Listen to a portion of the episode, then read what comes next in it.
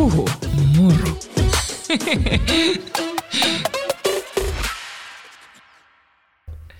Puhumuru-podcastin aika jälleen ja mulla on täällä äärimmäisen ihana ja kiinnostava vieras. Mä yritin miettiä, että mistä asti me tunnetaan. Me julkaistiin vuonna 2018 ainakin samaan aikaan kirjat, Totta. mitkä käsitteli naisen seksuaalisuutta. Totta, niin muuten siitä varmaan Se jostain voi sieltä. olla kirjamessuilta ja sieltä, kun me ollaan oltu samaan aikaan mediassa. Mutta siis täällä on paikalla Mahti Muija. Mä en edes mimmiksi sano sua muijaksi. Meri Mort. Me käytiin läpi merin merittejä ja mi- miten meri niin kuin, mi- mi- mikä sä oot ammatiltasi ja mä totesin, että sä oot niin paljon, että se on niin kuin typerää, typerää oikeasti tiivistää muutamaan sanaan, mutta todettiin, että opettaja, kirjailija ja kuvittaja, mutta tämä villiluojatar, niin se alkoi olla sitä niin kuin oikeeta. Sitten sä vasta niinku uskoit. Sitten mä aloin niin kuin syttymään tähän Joo. asiaan. Mä oon käyttänyt tällaista wild creatrix-sanaa ja sitten mä koen, että että munkin piti olla vähän aikaa, että voinko, voinko mä niinku laittaa tällaista. Ja mä vaan, että joo, ja mä unasin se aika, aika nopeasti. Se tuli itse asiassa mun nettisivujen uudistuksen myötä, koska näähän on aina kiinnostavia kohti elämässä, kun pitää jotain tehdä itsestään ulospäin, niin sitten joutuu niinku oikeasti sisäisesti myös määrittelemään itsensä uudelleen. Ja sitten mä olin vaan, niinku, että no en mä nyt enää ole sitä, mikä mä olin kaksi vuotta sitten. Se on tosi kiinnostavaa. Suosittelen. Se on kiinnostavaa ja mullahan on ollut tämä vaihe kans menossa, niin mun mielestä se on ollut välillä kyllä tosi tuskasta. Se on, joo, se on, se on iso prosessi, koska siinä sä teet muutakin kuin luot jotain, että mitä sulla on tarvot, niin tarjottavana ihmiset tai mitä sä myyt, tai ed, vaan sä oikeasti mietit, että mitkä on sun arvot, mitä sä edustat, kuka sä oot tällä hetkellä. Niin se ei ole ihan pieni kysymys, että kuka olet tällä hetkellä. Niin kiva, kun aloitettiin siitä. Tämä on mun mielestä tosi hyvä aloitus.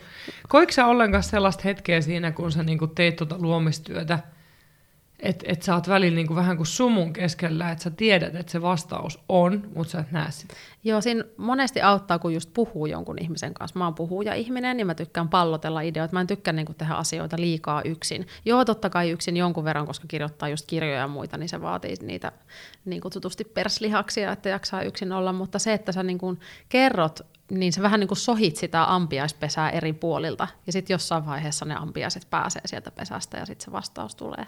Saat mm. se kiinni tästä. Saan. Et sitä pitää vähän niin kuin sohia Mm. niin sitten se sieltä kaivautuu ulos, että mikä se on se joku, onko se sana tai termi vai onko se tunne, mm. tai onko tai se joku arvo. kuvitus, tai, mikä tai kuva, on, tai se on välillä kuva. niin väkevää. Niin, kyllä. Mun mielestä mun, mun mielestä mun sivulla on esimerkiksi yksi väärä kuva vielä, mutta mä en vielä tiedä, mikä sen tilalla pitäisi Niin. olla, niin mä en voi laittaa sinne kuvaa. Niin ja kuvat on vahvoja viestejä. Mä oon vähän semmoinen, niin kuin, äm, että mä en ole oikein ottanut ikinä mitään linjaa, koska mua kiinnostaa niin monet asiat. Et sitten mä, mulla on just kuvituskuvaa ja valokuvaa ja mä teen tosi sille intuitiivisesti niitä, että välillä on kiinnostavaa tehdä jotain symboleita ja välillä tekstiä ja välillä kuvaa, mutta että jos vaikka menee katsoa jotain mun Instagramia, niin se ei ole mitenkään silleen, että siinä olisi käytetty jotain tiettyä filtteriä kautta linjaa, että kaikki olisi semmoista söpöä, söpöä ja kesyä ja skandinaavista, vaan se on niinku ihan oikeasti mun rehellinen visuaalinen päiväkirja mun elämästä. Että mä en niinku ajota niitä postauksia jotenkin, niinku, jotenkin tosi tietoisesti, vaan mä teen ne tosi fiiliksellä. Sama. Niin, niin. Ihan sama. että se on ihan rehellinen päiväkirja. Oh. Mutta mä oon myös itse todennut ainakin sen, että et mä joskus ajattelen harhapoluillani, että et voi, voi kun on hienoja nämä, kun on käytetty samaa filtteriä kaikessa. Niin tämä on niin si- seesteinen ja tämä värimaailma on niin, niin kuin synkassa ja harkittu.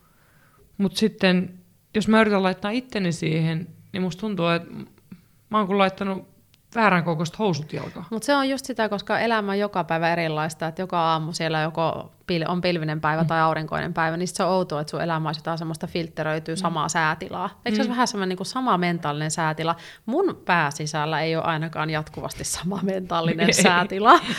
Onneksi on ihan suht positiivinen, niin kuin, että mulla on semmoinen positiivinen vire, vaikka mä herään aamulla, niin mä oon yleensä aika positiivisilla fiiliksillä, mutta että kyllähän siihen mahtuu niitä värejä ja, ja tunteita siihen päivään. Mutta sinähän olet itse asiassa tunnettu myös siitä, että sä et noita synkempiä sävyjä ja varjoja. Ja... Mä, mä muistan joku sun näistä mustajoagatunneista, missä mä oon ollut mukana. Se oli niin hyvä, kun sä puhuit. Mä, mä en varmaan, en osaa referoida sua, kun sä, se oli vielä etänä silloin korona-aikana, ja sä puhuit siitä, että, että että joukassa aina niin paljon sitä valoa ja valkosta ja kirkastumista, niin nyt mennään ihan toiseen äär- äärilaitaan. Mä olin yksin täällä mun työtilassa, ja tää oli ihan pimeänä, ja mulla oli vain pari kynttilää, ja sitten sun ruutu sinne sun, kun sä vedit joogaa, niin mä ajattelin, että kiitos. Niin. kiitos Meri, että sä niin kun, just siinä hetkessä mua ei olisi kirosanojen kerran pätkääkään kiinnostanut mennä kohti valoa. Joo, juuri näin. Elämässä pitää olla tilo, tiloja ja tilaisuuksia myös kokea niitä sellaisia varjoisia aspekteja. Mutta miten, miten sä oot sen niin kuin puolen hyväksynyt tai löytänyt, koska sä oot niin sinut sen kanssa, että sehän auttaa muitakin toteamaan, että ei näitä tarvi yrittää piilottaa ja aina kurkottaa valoa. Mä Mm. ihailen sitä sussa. Kiitos tosi paljon. Se on, tota, no se on ollut, ei se ole tietenkään tapahtunut sormia napsauttamalla, ja jälleen kerran se ei ole ehkä ollut semmoinen niin kuin tietoinen, niin kuin, että nytpä minä teenkin näin, vaan nämä on niin kuin tapahtunut elä, elämän myötä ja erilaisten käänteiden myötä, ja ehkä se, että mulla on ollut aina se semmoinen niin viehtymys kuitenkin ymmärtää sitä ihmisyyttä myös sen sellaisen niin kuin varjon kautta. Että jotenkin se semmoinen niin kuin rosoisuus ja, rosoisuus ja tota, synkkyys on ollut mun mielestä jollain tavalla kiinnostavaa. Ja mä koen, että se on ehkä lähtenyt sieltä lapsuudesta asti, kun olen elänyt niin siellä luonnon keskellä. Ja tiedätkö, mä muistan mun jotain ihan varhaisimpia muistoja, tai en ihan varhaisimpia, mutta niin kuin todella sieltä niin kuin ala-asteelta, että mä oon yksin niin kuin ollut pimeässä metsässä. Ja, Uh. Joo, ja aika paljonkin ollut ja viettänyt aikaa siellä. Ja en mä ajatellut, että se olisi mitenkään niin kuin ollut huo, niin kuin huono tai pelottava asia, vaan se oli niin kuin yksi aspekti vaan sitä olemassaoloa. Niin se voi ehkä niin kuin jopa niinkin kauas tietyllä tavalla trä- träkätä, että, että se varjo ja se valon puute niin on tuntunut lohdulliselta ja, ja luonnolliselta. Ja sitten kaikki, mikä on herännyt kiinnostus uuspakanuuteen ja mystiikkaan, miten, mytologioihin. miten ne on löytynyt? Tämä on mun mielestä ihan sairaan mielenkiintoista, koska no, mä, mä jatkan tästä kohtaa. Kerro, kerro, miten se on löytynyt, niin mä jatkan tuon lauseen loppuun. No mulle se on varmaan löytynyt niin kuin ihan siis popkulttuurin kautta, ja mä oon kuitenkin niin kuin ysäriteini, eli siihen aikaan tulee kaikkea tällaisia elokuvia ja muita. Ja sitten musiikki. No, mikä on joku vaikuttava elokuva?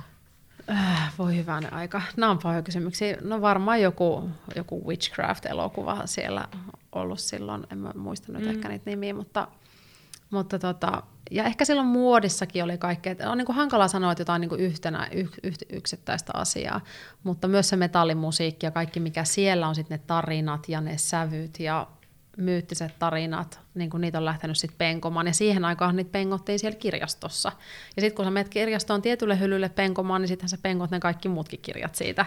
Mm. Et, et siellä on sitten niin kuin löydetty ne semmoiset niin opukset, mitkä varmasti on jollain tavalla ollut siellä alitajunnassa mukana sitten niin kuin tänne no, aikuisuuteen asti.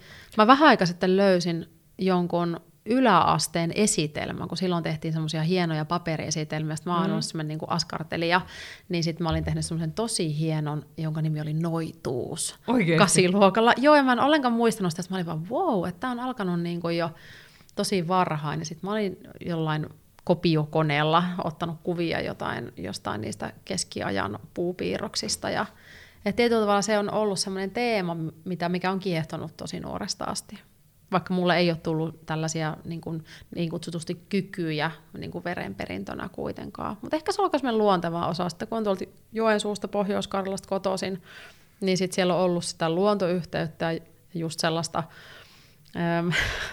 en mä tiedä, ootko kokenut tällaista, että vaikka kun halutaan niin tämmöistä terveyttä lisätä, kun sä oot metsässä, mm. niin meillä laitettiin aina tikku muurahaiskekoa. Ja sitten kun ne, ne pissaa siihen, mm. niin sitten ne nuoltiin se tikusta. Joo, joo, niin, että, joo, joo, niin nämä on tällaisia että luonnon parannuskeinoja. Joo. Ja me suomalaiset, meillä on tosi vahvat juuret sinne. Että, niin kuin ne on ollut sellaisia hassuja juttuja, mitä me tehdään lapsena. Mm. Mutta on niin ja lapsena luon... niitä teki luontaisesti. Niin teki kun luontaisesti. Mekin, me paljon tuolla Hämeen ja Uudenmaan ja Hämeen rajalla samoiltiin metsissä. Mä just kuuntelin, kun sä sanoit vaikka sen pimeä metsä yksin. Niin. Mä, en ole, mä en tiedä, onko mä yksin samoillut, mutta mä olin mun kahden veljen kanssa, me oltiin sellainen tupuhupu ja lupu. Ja me ollaan menty siellä ympäri mettiä ja niin. ties miten niin kun kaikkina vuoden aikoina. Ja, mm. Et jotenkin sellainen, mä just eilen puhuin Matille siitä, että sellainen niin vapaa metsässä oleminen ja samaan aikaan koko ajan se tietoisuus siitä, että täällä ei ole mitään hätää, mm. ei ollut karttaa, ei ollut kännykkää, ei vanhemmat ei tiennyt, me välillä tultiin pimeällä monen tunnin jälkeen ja keskellä kaikki järjestyi jotenkin, niin. kaikki asiat järjestyi. Joo, eksyttiin siellä mm. ja silti me löydettiin aina jostain ihme mestosta takaisin. Ja välillä kaikki eläimiä tavattiin. Mä luulen, että toi on semmoinen kokemus, mikä yhdistää tosi montaa niin kuin suomalaista mm. ihmistä tai niin kuin meidän ikäistä aikuista ihmistä. Niin tota, ja se, se on niin kuin meille jotain niin yhteistä, mm. että me heti niin kuin saadaan kiinni siitä, että säkin tässä niin Joo, joo, se, että... toi mitä sä kerrot resonoi ihan hirveästi niin. se niin kuin just toi muurahaispesä. Niin, koska me ollaan niin... oikeasti vanha tämmöinen pakana kansa, että tota, et, et se on ollut meille se tapa niin kuin elää ja olla ja uskoa. Esimerkiksi, että mikä on niin kuin parantavaa ja mistä saadaan voimaa, niin sehän on ollut nimenomaan se. No niin, mutta siis vastatakseni kysymykseen, niin varmaan sieltä aika niin kuin varhaisesta lapsuudesta niin kuin on, on lähtenyt tällainen kiinnostus siihen varjoon ja ymmärrys siitä, että kaikki asiat niin kuin tarvitsevat sen vastakappaleensa, että kolikolla on kääntöpuolensa ja on kuu ja aurinko ja lämmin ja kylmä, semmoinen vähän yin ajattelu. Ihan kuin toi varjo ja tämä tämä ehkä synkempi puoli olisi kutsunut sua myös. Se kuulostaa sieltä, että jotenkin kun sä oot jotain löytänyt, niin sit se on sisäsyntyisesti, sä oot mennyt etti lisää. Kyllä, siis se, se tota, niin kuin mä sanoin just aikaisemmin, että musta tuntuu, että mä kuitenkin on silleen, mun perusvire on kuitenkin positiivinen. Ja mä luulen, että se on sen takia, koska mä oon ollut aika sujut sen varjon kanssa. Ja kuule, kävin vähän aika sitten juuri astrologilla ja sitten... Mm, kerro lisää. joo, ja sieltä... Nämä tota, on aina musta kauhean kiinnostavaa. Niinhän nämä onko. Ne on semmoisia niin karttoja, minkä kautta voi, niin kuin, ne on se näkökulmia elämään, että mm. niitä voi käyttää kuitenkin silleen tosi äm, niin kuin mun mielestä fiksusti niin siellä oli jotenkin, että oliko mulla yhdennessä toista ja kahdennessa toista huoneessa on skorpionia, ja ne on nimenomaan tällaiset, niin kuin, missä käsitellään tabuja. Ja sitten jossain tässä Lilith-planeetassa tai Lilith-kuussa, niin on myöskin skorpioni, ja skorpioni on nimenomaan tämmöinen tabujen käsittelijä, että e, se jopa saattaa tehdä itselleen ammatin tällaisista asioista. Kuulostaako tutulta? Taitaa kuulostaa. Olen saattanut astrologilla kuulla itsekin Lilithistä jotain. Joo, niin, niin tota, sitten se oli tosi kiva, kun mä Aa, niin kuin, että nyt now it mm. makes sense. Että tässä on niin kuin syy, että jotenkin on ihanaa löytää jotain itsestään ulkoa päin, jotain niin kuin itsestä, itseään suurempaa, että okei, että planeetat on ollut tässä asennossa, mm. kuin, että vaikka mä en olekaan fatalisti, mutta siinä on jotain mun mielestä niin kuin koherenttia, siinä on jotain sellaista, mikä antaa mulle niin kuin voimaa, että, että näihin asioiden piti mennäkin. Se mm. tuntuu musta niin kuin hyvältä, koska kuitenkin me postmodernissa maailmassa elävät ihmiset, me voidaan olla aika silleen, niin kuin, että no mitäs mä nyt oon täällä tekemässä. Mm. Niin sitten toi antaa mulle semmoisen jopa jonkunlaisen luvan, että, että se voimauttaa mua, se on ehkä se sana, että, että se voimauttaa mua, että mä saan olla kiinnostunut näistä asioista ja mä saan kirjoittaa niistä kirjan ja mm. että siinä on jotain semmoista mun perusolemukselle luonnollista. Toi, toi on mun mielestä hyvin sanottu, toi just niin itselle jotain niin luonnollista ja just kun sellainen sisäinen kutsu. Mm, joo. Sehän on se, mikä mun mielestä ehkä nykyihmisillä on vähän hukassa, miten mä jotenkin terapeuttina välillä näen, jos menee niin kuin laajemmalle ylipäätään se, että kuuntele itseä, mm. kuuntele sitä omaa ääntä ja on rehellinen sille, niin mun mielestä toi kuuluu siihen samaan. Mm. Että jos meitä kutsuu joku asia, niin vaikka se ei olisi ehkä niin, että et, no, jos sua kutsuu varjot, niin eihän se ole sellainen, että sä löydät heti viisi äitiä hiekkalaatikon reunalta, mitkä on silleen niin muakin. Niin, sen takia mulla oli, kun mulla oli, mulla oli nyt kolmevuotias tytär, niin kun mulla oli tämä hiekkalaatikko aika, niin mitä toivon, että se jatkuu enää kovin kauan. Mutta tyttäreni on erityiskiinnostunut kyllä nimenomaan hiekkalaatikosta. Ehkä tämäkin on osa kuulla sitä niin harjoituksia, mitä meille annetaan. Tämä on se mun meditaatio. Se on niin sun bodhisattva iso, se mulla oli semmoinen tota, farkkurotsi, missä oli semmoinen valtava pääkallon kuva ja paljon kaikkea ihan helmiä. Mä itse kirjailin sen. Niin tota, mulla oli se päällä silleen hiekkalaatikolla, kun me muutettiin lähiöön. Mä ajattelin, että mä pidän tätä täällä. Niin sitten se äiti, joka on piilottanut sen bändipaitansa tonne tuulipuvun alle, niin se ainakin se löytää, löytää mut. Olipa nerokas Eikö joo? Vinkki kaikille. Mm. ja tota, ja sitten mulle vähän kävikin silleen, että nyt mulla on sieltä meidän läheltä niin kun pari saman, samanikäisen tota, lapsen, niin juuri äitikaveria, niin ne oli just silleen, että joo joo, että Ja jopa niin kuin Instagramista tuli yksi kaveri ja sanoi, että hei mä tajusin, että olette muuttanut tälle samalle alueelle, että, että mä oon käynyt sun mustas joogassa joskus. Että, Onpa mahtavaa. Joo, sitten mä olin vaan, ei, että ihan mahtavaa, että no vitsi nähdään. Ja sitten me ollaan oltu korona ja on yhteisperhe. Me sovittiin, että me ollaan lähiperhe ja ollaan vietetty aikaa yhdessä, kun meidän omien, omat vanhemmat on kauempana. No on niin tärkeinä. Niin, tärkeää. Oikeesti. Oikeasti. Mä voin sanoa, että mä olisin varmaan niin kuin, en mä olisi ehkä ihan näin hyvillä fiiliksillä tällä hetkellä, jos mulla ei olisi ollut sitä niin kuin, ihanaa vertaistukea. Et kun mä sanon vertaistuki, vertaistuki, vertaistuki, mm. kaikki kaikessa, myös varjotyöskentelyissä. Ja siis mä luulen, että tämä on joku, mikä silloin, no en tarkkaan osaa määrittää, koska me enää nähtiin ekan kerran, mutta sussa on ollut jotain aina hirveän tuttua. Niin, eikö se ole jännä sellainen tunnistaminen? Se, sellainen niin kuin, vaikka me tehdään vähän eri juttuja, niissä on koko ajan sitä samaa kosketuspintaa ja sitten mä jotenkin aina fanitan sitä, mitä sä teet, koska se jotain ruokkii mussa. Ja samoin toisinpäin. Se on vähän niin kuin sen saman puun eri, eri oksat. Ja, tota... ja siis tähän on pakko astrologian, että mä unohdan, mun on pakko lisätä tämä, koska silloin kun mä kävin ekan kerran sellaisessa kunnon astrologia, en mä tiedä, onko se istunto, miksi sitä niin, sanotaan. Joo, katsaus. Niin siinä tota, astrologian luona kävi ilmi, että, että kaikki planeetat oli yöasennossa, kun mä synnyin. Toi on kiinnostavaa. Kaikki. Mä kuiskaan. Joo, mutta mä, koska yöhän kutsuu mua. Juuri tämä on. Mua on aina kutsunut yö.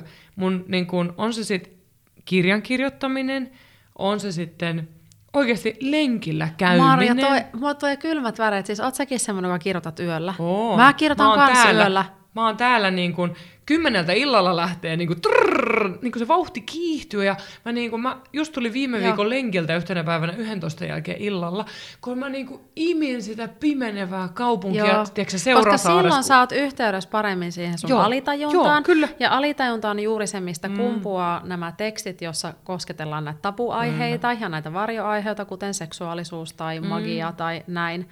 Niin joo, ja mun piti sanoa tosta, että kun tunnistaa jonkun ihmisen, niin ihan sama fiilis.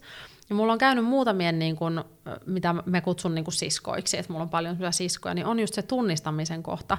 Ja mä koen, että ne on sellaisia ihmisiä, ketkä ei niin kun kavahda mua niin kun mun täydessä potentiaalissa, eikä yritä Hyvin pienentää sanottu. mua. Erittäin hyvin sanottu. Joo, he ei yritä pienentää mua. Ja, ja, tota, ja sama sitten pätee ehkä just kaikkiin parisuhteisiin myös, tai romantti, romanttisiin suhteisiin, niin niissä on se fiilis, että ne nauttii susta niinku kokonaisena. Että wow, että mitä niinku kreisimpää ja, ja jotenkin niinku isompaa, mutta sitten samalla myös tosi herkkää ja laajaa ja pehmeää, että mitä ikinä tulee, niin ne on siellä silleen, tai ne on silleen, ne pystyy ottamaan sen vastaan ja kannustaa siihen, eikä koe, että sä niin kun syöt niin heiltä ilmatilan pois tai jotain tällaista näin. Et parhaimmillaan me ollaan yhdessä semmoinen niin tiedätkö, liekehtivä, liekehtivä nuotio, ja, ja niin kun ne kasvattaa toisiansa, eikä sille, että toinen yrittää syttyä ja toinen iskee vettä päälle, vaan niin kun, että yhdessä voi niin kun kasvaa ja roihuta Kyllä. tai virrata, mikä ei olekaan mm. kenenkin elementti, mutta sua kun tässä katson, niin puhun tulesta. Joo, kyllä se roihu osuu hyvin. Meidän pitäisi mennä treffeille, Marja. Niin, ei kun meidän oikeasti, mä, mä oikeasti ajattelin, että nyt saakeli me ollaan, ei olla nähty koko korona-aikana. Niin. Että nyt niin kun, tähän pitää muuttaa. Niin, nyt pitää. Joo, meidän todella täytyy. Ja tämä niinku, tää kolahtaa muuhun itse asiassa hirveästi toi just, että et ihmisiä, mitkä niinku, ei kavahda sua täydessä potentiaalissa. Ja just on ne sit siskoja, ystäviä, miten ne nimeä, tai niinku rakkaus, romanttiset, intiimit suhteet. Niin se kaikki on siellä. Mm-hmm. Kyllä. Ja parhaimmillaan se on sitä, että sä, sä niin nimenomaan voidaan olla yhteisessä tanssissa, että sitten ihminen voi nähdä myös sen oman potentiaalinsa ja löytää niin kuin siihen lisää pontta. Ja siihen perustuu, mä koen tosi paljon semmoinen yhteen tuleminen, vaikka niin kuin joogassakin saattaa olla semmoinen, niin kuin, että miten koetaan vaikka opettajat, että joku saattaa olla karismaattinen opettaja, niin se, että hei toi on löytänyt jotain, mäkin haluan löytää jotain mun elämään. Se ei ole välttämättä sitä samaa, minkä mm. hän on löytänyt, mutta jos hän on löytänyt jotain, niin mulla on myös mahdollisuus siihen. Sen takia musta on ihan ollut katsoa niin kuin, ö, sua ja murua, koska just, että hei, te olette löytänyt jotain, jos te olette löytänyt jotain tuollaista, että just tasapainoa siihen lapsiarjen ja yrittäjyyden ja kaiken välille, niin sitten se on mullekin mahdollista. Niin sen takia on ihana myös välillä nähdä sellaisia onnistu, onnistumisen hetkiä, tai lähinnä, nä, lähinnä niin good news Niin kuin sometimes also good news only. Kyllä, ja mä voin tulla sitten vaikka viihdyttää sua hiekkalaatikon reunalle ja kertomaan kaiken totuuden Nyt, somen takaa. Nyt me ollaan tota päästy jo siihen potkupyörävaiheeseen, niin me päästään jo metsään, niin, mikä niin, on parasta. Se on ihan parasta. Joo, ei, se, on, se on totta, että se on ihanaa nähdä ihmisiä, mitkä jotenkin ehkä tekee sellaisia asioita, mitkä kolahtaa itselle ja sitten näkee, että asiat on mahdollisia. Joo. Ja että niitä voi tehdä myös eri järjestyksessä. Että vaikka suhunkin tutustuessa mun mielestä on ollut hirveän hauskaa, että sunhan elämä on mennyt tosi erilaisessa järjestyksessä kuin mulla. Mm-hmm. Mikä on mun mielestä myöskin hirveän kiehtovaa, että, että me tavattiin niin, että sulla ei ollut lapsi, no mm-hmm. nyt sulla on lapsi, ja sä sait sen lähempänä 40. Mm-hmm versus se, että mä oon saanut 22-vuotiaana. Et siinähän on niinku aivan silleen, että, mutta silti me niin, voidaan jutella. Niin, ja silti niin. me ollaan jollain tavalla aika niinku samoissa mm. energioissa. Joo, se on just hauskaa, niin kuin, että ei se tarkoita sitä, että onko lapsia vai ei ole lapsia, että sit voi kuitenkin niin kuin, just tehdä sen, mä kutsun sitä heimotunnistamiseksi, mistä mä puhun Lumoava nainen kirjassa myös, eli sä niin kuin tiedät, kun se toinen ihminen jollain tavalla niin kuin resonoi ja se tuntuu sun ihmiseltä, niin se on sitä heimotunnistamista, näin mä oon sen nimennyt.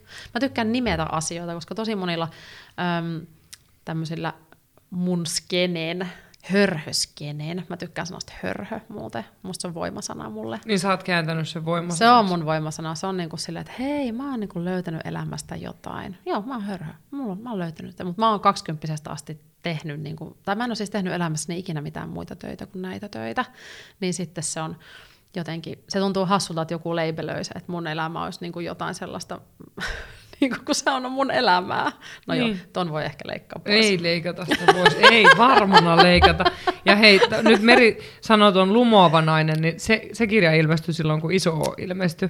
Niin. Että kannattaa tutustua Meri lumoava naisen, nainen kirjaankin. Joo. Se on hyvä kirja, se on tuolla munkin terapiatilan kirjahyllyssä. Se on ku, kuusta kerrotaan ja kuukautisista ja tästä naisen syklisestä elämästä.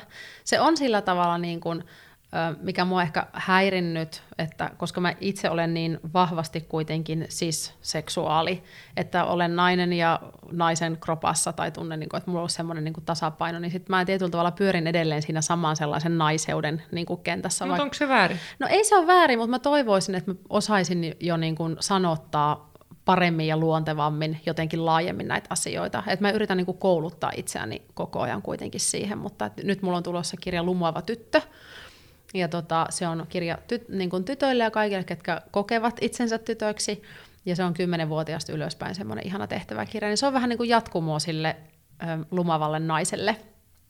Eli siinä välissä tuli tämä varjojen voima, mikä on tämmöinen, se alkoi niin kuin synkkänä pikkusiskona Varjojen voima, mä sain just äsken tuon kirjan, että mä en ole viehtinyt tutustua. Mä olisin halunnut tämän kyllä ajat sitten, mutta kun mä, mä, mä oon niinku odottanut treffejä sun kanssa niin. tosi optimistisesti. Niin, nyt mäkin sain tuon sun oikealla nimillä, niin. mikä tuli oikeaan aikaan just mulle, koska nyt nimenomaan toi mun lapsen seksuaalisuus on alkanut, alkanut heräämään selke, selkeästi. Totta, ja ihan samalla tuo varjojen voimakin, mä luulen, että ehkä sillekin on syy se, miksi se tuli nyt. Niin, oikeaan kohtaan. Oikeaan, mutta kerro varjojen voimasta. Niin, kerro. siitäköhän mä olin kertomassa. Niin, mutta siis varojen voimasta kasvoikin sitten tämmöinen synkkä isosisko. Niin, että se ei jäänytkö pikkusisko? Ei se ei jäänyt pikkusiskoksi. Mä ihan aloitin sen silleen söpöisesti, mutta sitten siitä tulikin. Se on aika tämmöinen kuningatar, kuningatar kuitenkin energiassa oleva kirja, eli tämmöinen niin kuin aikuisen, aikuisen naisen kirja. Et jollain tavalla mä oon niin kuin tämän femini, feminiinin energian kanssa nyt niin kuin pyörinyt nämä viimeiset neljä kirjaa. Eli mm-hmm. on tullut tämä lumava nainen. Sitten kun mä olin raskaana, niin me ihana kirjoittaja Hami Kuikka, Hanna-Mari Kuikka, niin silloisella nimeltään Hanna-Mari Niemenen, niin hän, hän teki mun kanssa yhdessä joogaa raskausaikaan, eli ihme sisälläsi kirja. Siinä on taas sitä äitiysmatkaa sit tosi vahvasti kuvattu. Sitten tuli tämä varjojen voima, joka on tätä enemmän feminiinin synkkää, tai ehkä synkkää, mutta varjoista, alitajuntaista, myyttistä, maagista puolta. Ja nyt sitten tulee tämä tota, esiteineille ja teineille suunnattu lumoava tyttö. Niin tässä mä oon niinku huomaamattomani pyörryt tämän naiseuden teemojen äärellä. Ja se tuntuu tosi hyvältä edelleen. Niin, mä, mä just ajattelin, että sit toisaalta kun sulla on niin paljon annettavaa tähän, toki niin kun ihminen saa uudistua ja kasvaa ja se on hyvä ottaa uutta haltuun, mutta sitten samaan aikaan, Se syvenee samalla. niin kun mä jotenkin koen, että sulla on kyllä tähän tälle ulkoapäin katsottuna niin ihan hirveästi annettavaa. Kiitos. Ja mä todella toivon, että tämä, mä oikeasti siis mä hymyilin koko ajan, kun mä kirjoitin sitä lumaava tyttöä. Oi mä niin odotan, että mä saan sen, kun Ebbahan just täytti kymmenen, niin mä Se on ihan täydellinen. Et, et mä niin kun annan kaiken palautteen sulle siitä, koska Anna, Ebba please. niin kun, mä niin tiedän, että Ebba todella tarvii tota, kun se on just niin kuin, se mieli ja keho on aukeamassa siihen mm. uuteen. Ja vaikka siinä äidin tuki ja iskän tuki ja perheen tuki on tärkeä, niin sit, sit, sitä sisäistä matkaa on mm. pakko käydä myös yksin. Ja kirjoittaminen on oikeasti yksi parhaista tapoja tehdä On, niitä sisäisiä matkoja. kyllä. Ihan ehdottomasti, että kyllähän mä nämäkin kirjat on kirjoittanut eniten niin kuin itselleni. Kyllä. Että mä itse ymmärrän tästä, mä jotenkin jäsentelen maailmaa ja mä jäsentelen mun ajatuksia tästä mm. niin kuin isosta asiasta kuin elämä ja naiseus ja varjot ja valo ja rakkaus ja intohimo ja kaikki mahdollinen. Mutta se on ihana, ihana se tehtäväkirja, koska siinä on äm, eri teemat. Siinä on niin kuin luonto, sitten siinä on ystävyys, kehollisuus, ä, lumuavat tarinat. Eli siellä on jotain semmoista niin kuin maagista, mutta ei se ole mikään semmoinen pikku noitakirja, vaan se oikeasti sopii ihan kaikille. Et siellä niin kuin jotenkin mietitään, että mikä, kuka mä oikeastaan oon, kysymättä kuitenkaan kysymystä, kuka sinä olet. Mm. Joo, niin se tulee elokuussa ulos. Ja mä oikeasti hymyilin sen takia, koska kuitenkin viimeisen, viime vuoden käytin tuon varjomaailmassa ja oli välillä hiukan semmoisia mielenkiintoisia hetkiä yön pimeydessä, kun tahkosin näiden ö, seitsemän eri arkkityypin kanssa matkaani eteenpäin. Mitkä arkkityypit siinä? on? No arkkityypit on, on hirveän mä lunttaan, Mä- että mun mä täytyy ottaa oma menen oikein. sessio sitten sulta, niin kuin, kun mä pääsen tässä kirjassa eteenpäin. Niin. Täällä on siis, tämä menee, mm, nämä on periaatteessa kaikki samaan aikaan niin kuin nuoria ja vanhoja hahmoja, koska nämä on niin kuin iättömiä hahmoja, että nämä pitää yllään kaikki, tai- pitää sisällään kaikki niin kuin naiseuden vaiheet. Mutta mä silti tein tähän jonkunlaisen äm, niin kuin lineaarisuuden, eli me lähdetään semmoista nuoren neidon energiasta, ja se on Lilith, joka on rakastaja, ja me mennään ö, C.G. Jungin arkkityyppien mukaan, mutta mä tein niin kuin ne feminiinit versiot niistä.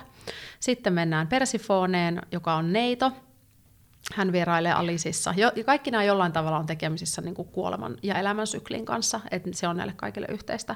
Sitten mennään soturienergiaan, Morrigan, joka on tällainen kelttien, kelttien soturinainen, ja sitten joogan puolelta monille tuttu Kali-energia, eli hindulainen jumalatar, ja hän on äiti. Sitten mennään kuningattareen, mitä häntä sanotaan, että hän on niin kuin noitien kuningatar Hekati, ja tämmöinen kreikkalainen port, porttien vartija tai porttien avaaja. Av, hänellä on avaimia ja kun sä oot astumassa seuraavaan, hän on niin kuin initiatorinen. Eli kun sä oot astumassa johonkin seuraavaan paikkaan, niin sitten Hekate on siellä avaamassa ovia, ovia tota, Mulla avaimensa tuli ihan kanssa. kylmät väreet. No sä oot ehkä vähän tässä Hekaten kohdalla, että jos saa tehdä tämmöisen niin kuin, öm, podcast-pöytäanalyysin, niin tota, tässä on nyt tämmöinen niin kuin kuningatar-aika, mikä on sulla niin kuin vahvasti nyt alkamassa, koska sulla on just nämä lapset siinä iässä, että sä voit hiljalleen jo hellittää, että sä oot sitä äiti, Apua. sä oot siitä äitiajasta Nyt- menossa sinne Hekaten aikaan. Ja vaikka ne kaikki niin kuin pysyy meillä mukana, niin me hypätään siihen Lilithin intohimoiseen villiin, ö, ihan päämäärättömään seksuaalisuuteen, seikkailemaan ja me käydään siellä soturienergiassa, kun me halutaan tehdä, niin kuin tuoda maailmaan oikeudenmukaisuutta, mikä on tällä hetkellä tosi käsin kosketeltavaa ja halutaan puolustaa luontoa ja oikeuksiamme ja niin edelleen. Mutta sitten silti voi vähän katsoa niinku niiden ikävaiheiden mukaan. Että mm. kyllä mä sanoisin, että tämä hekate saattaisi niinku olla. No, sä päätät sen itse, kun luet. Ja no se, mä en voi vastata jo, että kyllä. Ja tä, mu- muutenkin tavallaan kaikkiin näihin vaiheisiin, mitkä on menossa. Ja tätä se astrologikin mulle viitotti jo reilu vuosi sitten, että Että tämä on tämmöistä porttiaikaa. on, ja siis se, se ei puhunut porteista, mutta se puhuu nahan luomisesta ja uuteen siirtymisestä. Ja siitä, että se sanoi mun mielestä, vaikka se voi kuulostaa kliseiseltä, mutta se selitti sen vaan niin hyvin just, että sä kasvatat nyt simpukkaa ja sun on siedettävä se. Että nyt sä et tiedä, mihin sä oot menossa, että seitsemän vuoden sykli päättyy ja sitten tulee ihan uusi. Mm. Ja, ja siis mä oon rimpuillut sen mm. kanssa, että mä en tiedä, koska mä oon niin päämäärätietoinen ja kunnianhimoinen. Ja maailmahan käskee tietämään. Niin, ja maailmahan käskee, ja se on tietyllä tavalla ju- juuri sitä ei-feminiini energiaa, mm. että pitää aina tietää, että tässä niin kun myyttien kanssa niin sulla on niin kun oikeus velloa, mutta siinä on myös sitä, että sun pitää niin kun sietää ja siellä on mm. sitä paineistusta. Mm. Ja se on tosi kiinnostavaa, koska kyllähän me ihminen haluaa niin kuin luonnostaankin purkaa paineet pois. Mutta sitten, että, että timantti syntyy, niin hiilen täytyy kokea valtava paine. Niin Kyllä. musta se on hyvä vertauskuva.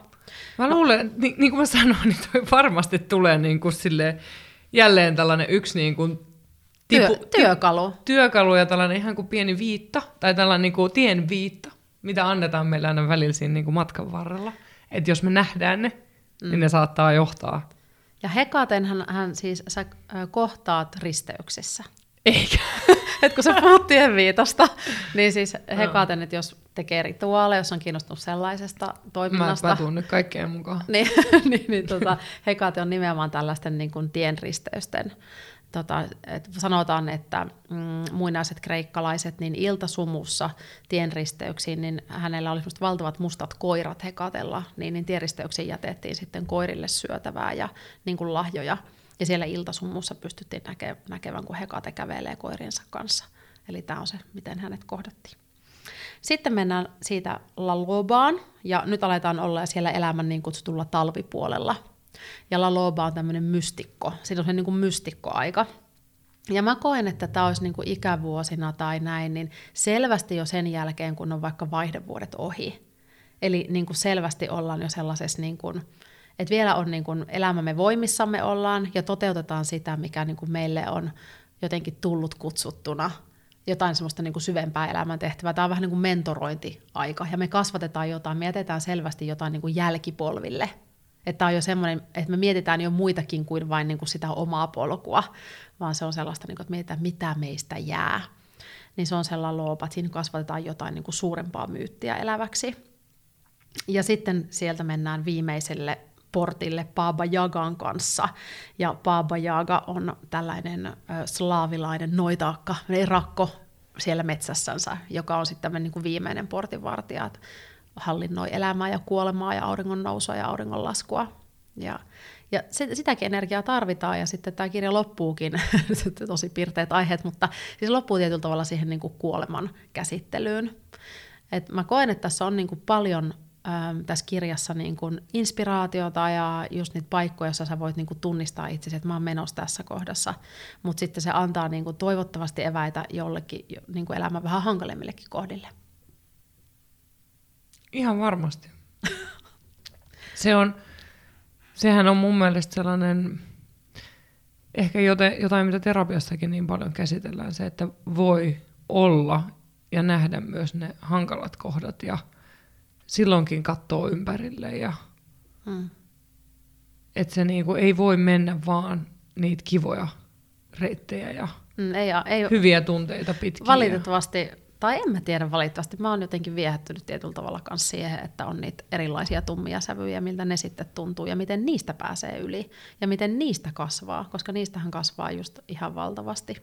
Mutta kaikista näistä arkkityypeistä siis voisi kirjoittaa oman kirjansa, että mä oon tietyllä tavalla vaan niinku yrittänyt heidän, heidän semmoisen niinku ytimen kirjoittaa suhteellisen niinku selkeästi avata, mutta nämä on niinku valtavia myyttejä, joita on käsitelty valtavat määrät. Mitä tuo kirjankirjoitusprosessi, millainen se oli sulle? Sähän oot niin kuin, tosi diippejä asioita, kuitenkin sähän oot, jotta sä oot voinut tiivistää, tutkinut paljon paljon enemmän näitä asioita, plus että sä oot tutkinut niitä sieltä niin kuin teinivuosilta lähtien. Mm. Niin... No se oli tota semmoinen pyllyä kasvattava kokemus. Niin kuin aina kirjojen kirjoitukset Joko sitä lopettaa syömisen kokonaan ja niin, elää kahvilla ja röökillä jo, vaikka, nääntyy. tai sitten niin kuin syö jo, hyvin. Joo, tota niin, niin, kyllähän se vaatii sitä niin kuin istumista ja, ja keskittymistä, mutta ihanaa siinä on, että kirjaa ei aina kirjoittaa kuitenkaan yksin. Että mulla oli se onni ja ilo, että mä oon esitellyt tämän kirjan niin kuin teeman kustantajalle. Mä sain jo aika alkumetreiltä niin kuin parin ensimmäisen kappaleen jälkeen niin hyppäs mukaan siis se kustannustoimittaja, ihana Mari Hyrkkänen, terveisiä, niin tota, mm, että joka sillä tavalla on niin kuin luot sanoa, että vaikka se onkin sitä niin kuin yksinäistä hommaa, mutta sitten jossain vaiheessa voit sanoa, että onko tämä relevantti? Koska se on tosi iso kysymys jatkuvasti, kun se kirjoittaa. Ja sitä on pakko kysyä. Sitä on pakko kysyä, ja se tulee jatkuvasti esiin kaiken kanssa, mm. kaiken työn kanssa, taiteille, taiteille tai niin kuin tai, taiteen tekemisessä, joogaopetuksessa, kaikessa sä teet niitä niin kuin valintoja, sä pudotat niitä joitain asioita pois, niin se on ollut tosi ihanaa, että on ollut joku, keneltä kysyä, että onko tämä relevantti asia. Ja tota, sit se on voinut, kun se tuntee niin paljon syvemmin kuitenkin sitä tekstiä kuin kukaan muu. Esimerkiksi ei mun mies ollut lukenut niin kuin yhtään lausetta tästä koko kirjasta ennen kuin se tyyliin tuli ulos. Et mä, mä huomaan myös, että mä vähän niin kuin suojelen sitä prosessia silleen, että – mä en ole niin kuin ammattikirjailija tai mä en ole saanut niin kuin koulutusta ns. kirjoittamiseen, niin mä huomaan, että se on mulle tosi herkkä prosessi. Että mä oon niin kuin ihan sellaisessa, mä huomaan, kun mä selitänkin sulle tätä, niin mulla tekee millä että niin huppu päähän. Mm. Niin kuin mä menen ihan sellaisen, niin kuin sellaisen hack-moodiin, että mä oon akka-moodissa, että mulla vähän silleen kynnet kasvaa ja, ja sitten mä vaan oon silleen niin kuin yksinäisessä. Ja sitten mun lapsi herää 6.30 aamulla ja sitten aletaan leikkiä leikoilla.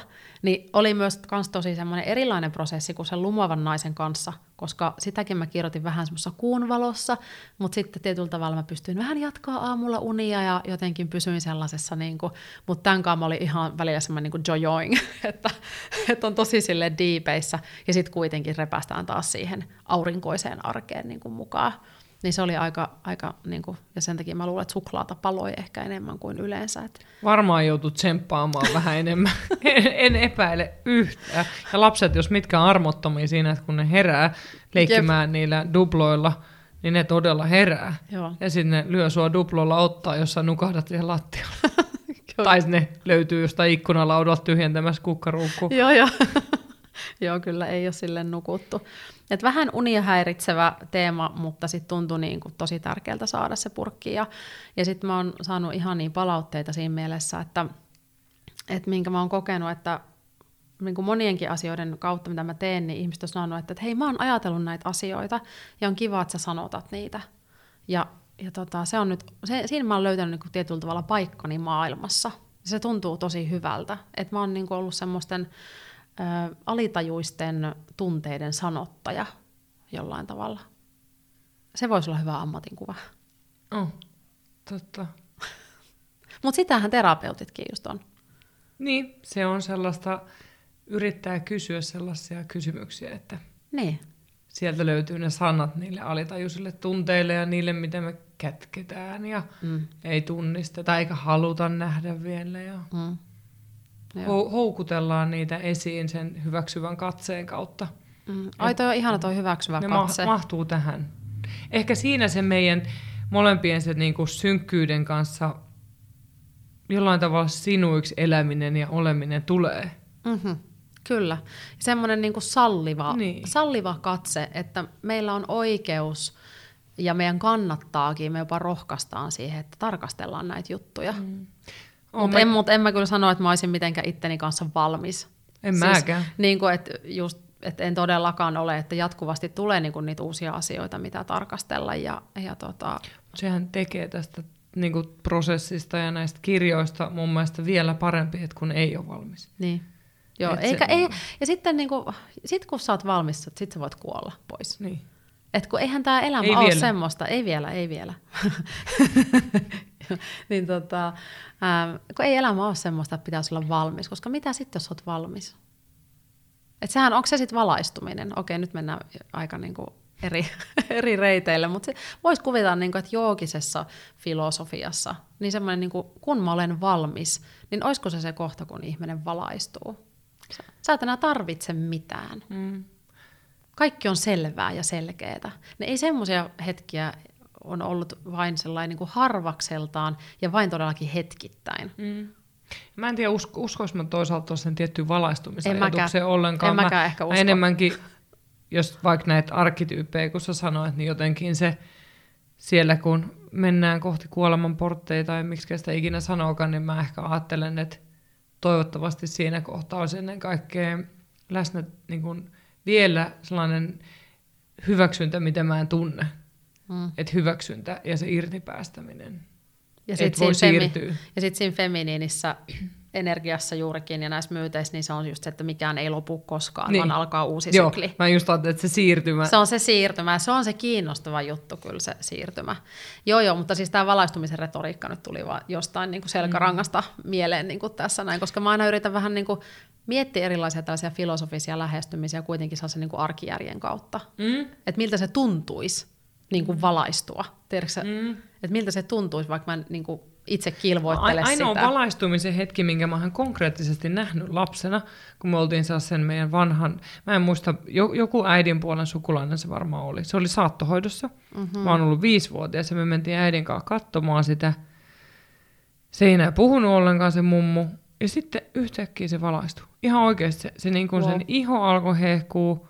Se yhtäkkiä avasi silmät. Ja se ojensi käden meille molemmille silleen, et, ja se puristi. Mä muistan, kun se katsoi mua syvälle silmiä ja puristi. Ja siitä, siinä oli läsnä joku sellainen... Selkeys. Selkeys. Siinä oli läsnä sellainen joku kirkastuminen ja sitten se niinku päästi irti. Ja ihan oikeasti se valo myös hävisi. Niin, se onko, niinku se se ra- onko se se, kun puhutaan siitä rauhasta? Joku sellainen siinä tapahtui. Mulla tuli taas kylmät väreet. Ja sitten äiti, äiti oli tosi pahoillaan sille mummelille siitä, että meidän oli pakko lähteä, kun mun veli oli hoitajan kanssa kotona. Mm. Ja, ja sitten me lähdettiin ja sitten mun mielestä kun me päästiin kotiin, niin tuli soittaa, että se oli kuollut. Niin. Onko toi se semmoinen viimeinen hyväksyminen? Joku semmoinen siinä on. Se on ainoa, minkä mä oon nähnyt ja äiti näki sen myös veljensä kanssa. Kun se Joo, äiti veli on kuollut tosi nuorena. Tostahan, niin olen pahoillani. Mut, mutta siis tostahan puhutaan ympäri maailmaa, että tämä on globaali niin kuin jotenkin ilmiö ihmisyydessä on mm. niin kuin nämä semmoiset havahtumisen hetket tai selkeyden tai kirkastumisen hetket. Mm. Ja sitten vaan eri koulukunnissa ja eri kulttuureissa niin kuin sanotetaan niitä erilaisilla mm. sanoilla. Mutta se on ainoa, mistä mä niin kuin jotenkin kirkastuminen, mutta ehkä niin kuin siinäkään ei ole ehkä se joukan kirkastumisajatus kyllä läsnä. Ei, ei se ole. Et se on eri, erilaista.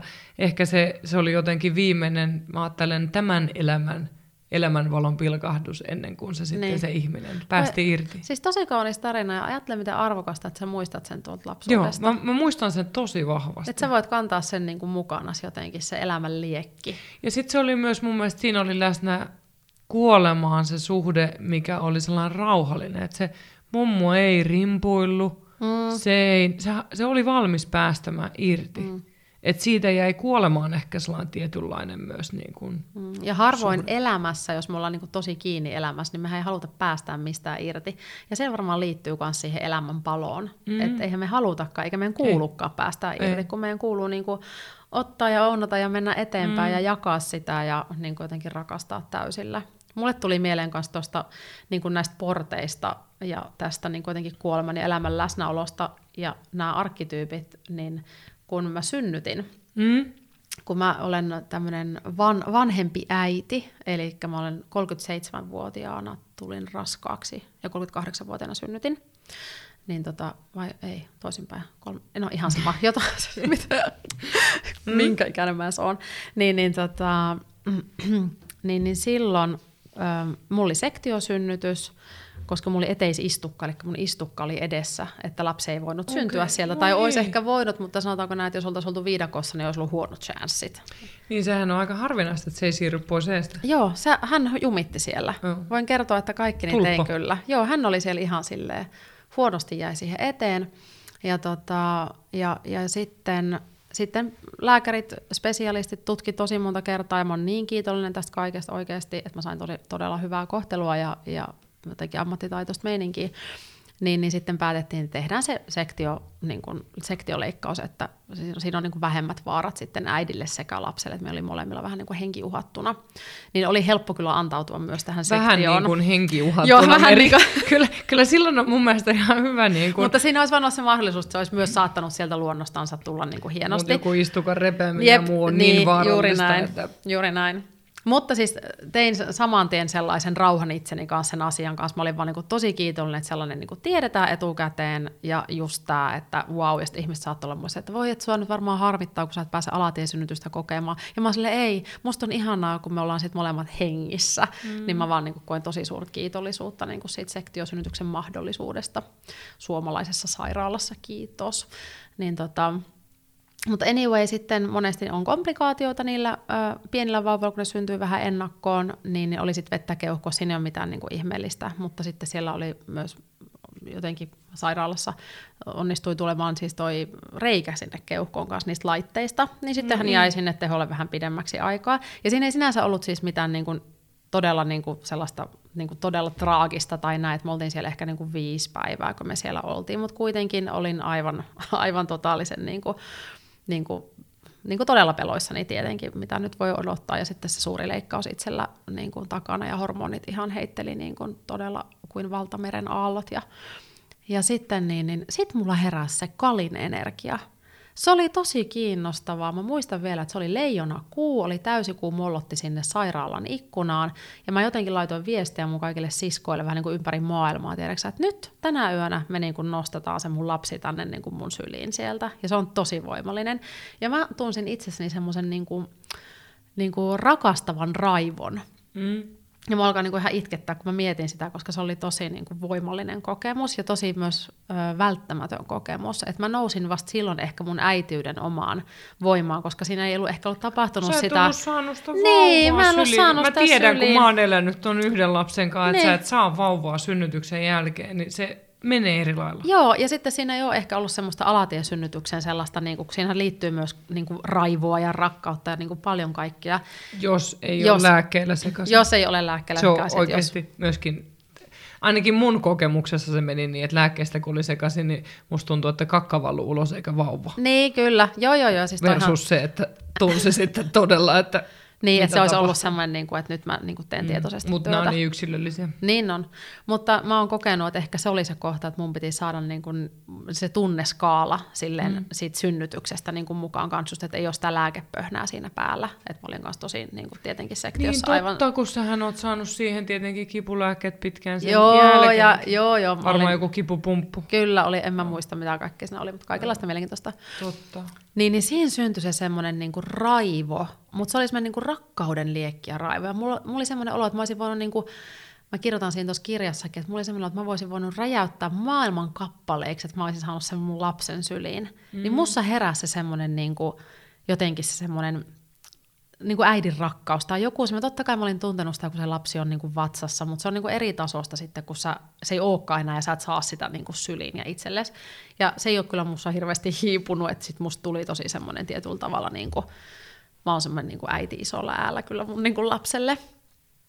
Niin, niin se on semmoinen, niin kuin, että silloin mä tajusin, mistä siinä myytissä on kysymys, siinä kalissa. Toi, mun täytyy lukea toi kohta kanssa tosi tarkkaan, koska toi, toi on hirveän, siis toi resonoi siihen, kun silloin kun Dani just, mikä syntyi keskosena, mm. ja vietiin kanssa saman tien niin kuin lääkärien toimesta teholle, niin tota, mähän niin kuin, mä menin johonkin ihan taistelutilaan Just. sen jälkeen, ja mä en tiennyt mikä se oli, että mähän niin kuin, mä ilmoitin kaikille, että kukaan ei tulla katsomaan mun sairaalaa, että mä en halua nähdä ketään, että mä halusin keskittää kaiken siihen lapseen, et se oli niinku, ja sitten mun huoneeseen, tiedätkö, laitettiin äiti, millä oli vauva.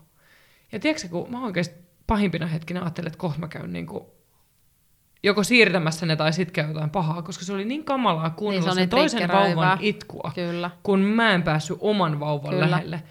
Joo, Mut noi on, niinku- pahoin, noi on tosi pahoin Mun mielestä, se oli siis, mun mielestä se on melkein sellainen hoitotason virhe. Niin, mä ymmärrän. mielenterveyttä. Se on ihan emotionaalinen niin Niin kuin rike tietyllä Plus, tavalla. plus, että mulla ei ollut miestä edes, että mä olin aivan yksin. Niin. Niin. Mutta mä en suostunut ottaa ketään vastaan. Mut mä olin, että älkää mitä? vittu tuoko yhtään kukkakimpuun tai Hei. hän niin kuin heitä ne ikkunasta. Tiedätkö, me, meille ei tullut kans kukaan katsoa sairaalaa. Mä olin vaan, no mulla oli siellä mun kumppania tosi vahvasti ja kiitos hänelle, mm. en, oi- en tiedä missä olisin niin kuin il, ilman häntä, että hän niin kuin myötäili ja, niin kuin, mm. ja luotti ja on niin kuin luottanut tosi niin kuin pitkään. Nyt hänellä on jo vahvat omat kasvatukselliset niin kuin ajatukset. Nyt olette päässyt jo ehkä vauva joo, joo, me ollaan päästy siitä. Mutta että hän luotti tosi kauan siihen niin kuin äidin siihen intuitioon ja siihen ja kuunteli sitä. Siitä mä oon niin kuin tosi Miten kiitollinen. siellä sairaalassa se meni sitten teillä se dynamiikka? Öö, se meni tosi, tosi hienosti, että hän ei päässyt sit sinne yöksi, mutta hän sitten oli siellä aina kun vaan pystyi, että hän kävi kotona mukamassa nukkumassa sen muutaman tunnin ja sitten niinku aamulla taas palasi ja, ja niinku hoiti niitä asioita. Ja sitten me tehtiin semmoinen niinku yhteinen juttu tietyllä tavalla, että nyt me hoidetaan se lapsi sieltä ja hänkin lähti siihen intentioon mukaan. Mm. Ja sitten seuraavana aamuna mä päätin, että okei, nyt mä en enää tarvitse niinku, ö, ru, niinku pyörätuolia, että nyt mä niinku menen sinne teho-osastolle mm. omin jaloin, vaikka mikä olisi siinä kalin energiassa. Mm. Ja sitten siellä oli, joo, ja sitten siellä oli vähän semmoinen keskustelu sen hoitajan ja lääkärin niin kuin välillä, että lääkäri oli sitä mieltä, että pitäisi siirtää vielä niin kuin toiseen sairaalaan tosi kauaksi musta, jonne mä en olisi päässyt mitenkään, niin kuin meillä ei ollut silloin omaa autoa, nyt tietenkin on, kun on tuo pieni lapsi, niin, niin, tota, äm, niin sitten mä muistan, että silloin mä niin olin siellä, sitten se toinen hoitaja oli semmoinen kätilö, vanhempi kätilö, se sanoi, että ei, että hän on nähnyt tämän tilanteen, että, että tämä vauva pystyy jo menemään niin kuin äidille, että kokeillaan, jos alkaa imettää. Ja mulla oli niin suuri halu niin kuin alkaa imettää, ja mä halusin, että se niin kuin onnistuu, ja siitä kätilöille hirveästi kiitos. Tämä vanhempi kätilö laittoi käden mun olkapäälle, ja se katsoi mua, kun mä olin ihan se, että mä vaan pumppaan ja pumppaan ja ei lähde herumaan, koska mä olin niin stressaantunut, mm. niin kuin mun keho oli niin stressissä. Niin, tota, niin se katsoi mua ja se sanoi mulle tälleen näin, näistä rinnoista tulee vielä maitoa. Moi. Ja mä muistan sen, kun se pisti käden mun mm. olkapäälle, ja se oli niin rakastava ja tietävä semmoisessa mentori terätsä energiassa, niin mä jotenkin uskoin sitä, ja mun rinnatkin usko sitä, ja sitten mä muistan, että yli heti sen jälkeen mulla alkoi niinku tihkua maitoa, ja mä sain ekan kerran rinnalle sitten sen. Moi. Ja sitten me saatiin siitä kaksi päivää, kahden päivän päästä päästiin sitten kokonaan kotiin sieltä, että lopulta kaikki hyvin meni ja päästiin perhehuoneeseen. Tämä jännä, että tähänkin liittyy jotenkin sellaista vanhemmat viisaat naiset. Hei, siis Koska... siis mä oon niin kiitollinen sille mm. naiselle. Oikeasti. Koska mullakin äitihän oli mukana. Eka siellä oli mun ystävä vähän aikaa ennen kuin äiti ehti. Ja mä ajattelin, se oli täysin sellainen kristallinkirkas ajatus siitä, että äiti on ainoa, kenen kanssa mä voin kohdata, jos se vauva kuolee. Oh. Siis se oli täysin sellainen puhdas. Ja äiti kyllä ne kävi katsomassa mua. Mä en muista, oliko siinä taukoa, että, että mä en oikeasti päästänyt niitä. Mä en enää muista niin tarkkaa, mutta mä olin, äiti ehkä osasi tietenkin tyttärensä raivon kyllä. kanssa elellä. Niin. Mutta niin kuin, se oli... pakko minunkin kiittää äitiä ja myöskin muutamia juuri. Ne oli yleensä ne vanhemmat ja vähän tota, kokeneemmat hoitajat, mitkä niinku... Siellä oli semmoista, niinku, siellä oli semmoista syvää kannattelevaa viisautta ja rakkautta, ja ne ei niinku, periaatteessa niinku, hänkään, ei, niinku, se ei ollut mikään ehdotus, vaan mm. se oli silleen, että bitch, you're gonna do this. Mm. Ja mä tarttesin silloin sen, koska just niin kuin me aikaisemmin puhuttiin siitä, että kun toinen ihminen on omassa voimassa ja tietää jotain, niin haluaa olla siinä samassa energiassa. Niin se oli mulle sellainen niin kuin energeettinen juttu kanssa, että, niin kuin, että toi uskoo muhun noin paljon, niin totta kai mäkin. Mm. Että jos joku olisi vaan niin kuin silitellyt ja taputellut mua, että voi voi, kyllä se siitä, sieltä toivottavasti tulee. tulee, niin mä, mulla olisi varmaan, niin kuin, ei sitä olisi ikinä tapahtunut. Ja sitten kaikki meni hienosti ja mä siis yli vuoden ikäiseksi sitten alun kaikkien vaikeuksien kautta ja pumppailujen ja muiden kautta niin sain imetettyä. Se on ollut elämäni yksi hurjimmista kokemuksista se imettäminen. Että se on ollut semmoinen totaali oman kehon antautuminen, vielä suurempi kuin raskaana mulle. Et mä koin, että mä, niinku, et mä jotenkin täysin jotenkin omituisella, hyvällä ja kammottavalla ja mahtavalla ja kaikilla mahdollisilla tavoilla niin kuin, tietyllä tavalla niin kuin annoin itseni pois. Ja se oli, se oli mulle hieno kokemus, koska mä olin vetänyt sinne melkein 40 asti omalla polulla, kiertänyt maailmaa, tehnyt just sitä, mitä mä haluan, just silloin, kun mä haluan. Että siis semmoista aika itsekästä elämää. Ja yhtäkkiä mä vaan niin kuin antaudun ihan täydellisesti ja totaalisesti. Miten sä pystyt siihen? Se oli tosi vaikeeta. Mä just ajattelin, että, että mä jotenkin itse ajattelen, että sitä olisi aika hurja rimpuilu siinä. Niin, siis totta kai se oli niinku haastavaa. Mä muistan, että kyllä se niinku tuotti kaikenlaisia tunteita, että mä saatan just illalla kolme tuntia vaan maata paikalla ja just imettää. Moni äiti tietää nämä niinku pitkät ja isät myös tietää nämä niinku pitkät iltaimetysrundit, kun lapsi haluaa sitä kaikista parasta mahdollista niinku iltamaitoa. Ja semmoisia, niinku, mä vaan että se on ollut mun elämäni suurimpia niinku meditaatioita. Et, et siinä ole vielä mitään, että mä oon ollut jossain retriiteissä, meillä oli joku tunnin istumaan meditaatio – ne oli niin kuin todellisia, että se on joka ilta se kolme tuntia oltiin siinä ja jotenkin mennään sen, että täysin antaudutaan, niin se on kyllä ollut niin kuin hieno, hieno kokemus oikeasti, se imetys. Se on ollut mulle paljon niin kuin, niin kuin ehkä sille henkisesti yksi syvimpiä kokemuksia, mikä mulla on. Ja ehkä just sen takia, että se oli alussa niin kauhean vaikeaa. Niin, että se ei ollut vaan semmoinen, niin että lapsi tulee ulos ja sitten se ryömii ihanasti rinnalle ja alkaa heti siellä synnytyssalissa niin kuin ottaa hyvää imuotte ja alkaa imemään tissiä ja no niin, menkääs kotiin. Et kun meille ei se ei käynyt niin, vaan se oli semmoinen taistelun takana. Niin se oli, se oli kyllä diippi kokemus. Miten ne taisteluvaiheet sitten siinä meni? Eikö se ollut niin, että siellä sairaalassa sä ekan kerran pääsit imettää sun lasta? Joo, ja mä muistan edelleen sen, sen, tota, sen fiiliksen, että Jaa, nyt oikeasti imee. Ja sitten me saatiin vielä vähän lisämaitoa avuksi, mistä mä oon kiitollinen. Kaikille äidille, kellä heruu paljon maitoa, niin antakaa se eteenpäin. Oo, te olette oikeasti pelastanut mun lapsen hengen. Ihanaa, kiitos. Ja tota, niin, niin, sitten vähän lisämaitoa ja sitten se alkoi sit alko tapahtua. kotona. Ja heti kun me päästiin kotiin ja siihen kodin rauhaan, niin kuin moni oli sanonut, että se kotona sitten helpottaa, niin suklaata kehii, taas sitä suklaata ja mä muistan, että aurinko paisto. Eli me oltiin lähetty synnärille silleen, että on niin kuin talvinen keli ja vähän silleen lumi vielä pyörii maassa ja, ja sitten tota, oli yhtäkkiä semmoinen niin keväinen ihana aurinko ja, ja tota, sitten mä vaan istuin siinä tuolissa ja, ja imetin ja se oli mun niin kuin elämän tärkein työ sillä hetkellä. Niin sitten se niin kuin alkoi luistamaan ja ja mun sain mieheltä niin kuin täyden tuen. Että hän muistaa aina, että hän kävi varmaan kaksi kertaa päivässä ruokakaupassa, kun mä söin kaiken. Niin kuin kaiken. se, se nälkä voi olla aika giganttinen ja vaativa nälkä. Kyllä, ja hyvin spesifi nälkä. Niin kuin, että tänään haluan kookosvettä ja, ja tuota mm. ja tuota. Ja se on niin kuin, että ihan kuin jotenkin me, tai me tiedetäänkin sisäsyntyisesti, että mitä itse tarvitsee, mitä lapsi tarvitsee. Ne on niin kuin just niitä tiettyjä ruoka-aineita, mitä pitää saada. Ja mulla se oli hyvin paljon just niin kuin rasvaa, koska mä olin tosi hoikka myös, niin kuin kun mä synnytin, niin mä olin tosi, tosi niin kuin pieni kokoinen. Niin joo, oli kyllä. Se oli ihanaa, kun sai syödä niin paljon. ja saa vieläkin. Miten sitten, mikä siinä oli sitä hankaluutta? Oliko se just se, ne pitkät ajat, kun piti imettää, vai oliko se ylipäätään se, että se lapsi määräsi tahdin? Joo, ja sitten mun rinnat oli tosi kipeät. Ne oli tosi kipeät, niin sitten mä tein itseni kanssa sen päätöksen, että mun lapsi ei saa leikkiä mun rinnoilla, koska mä tiedän, että monilla ystävillä on just että lapsi silleen, että toi vapaata rintaa hivellään siinä samalla, niin kuin mä muistan, että se oli vähän silleen, että nyt ei saa koskea. Ja, ja tota, siitä päästäänkin sun osa-alueeseen.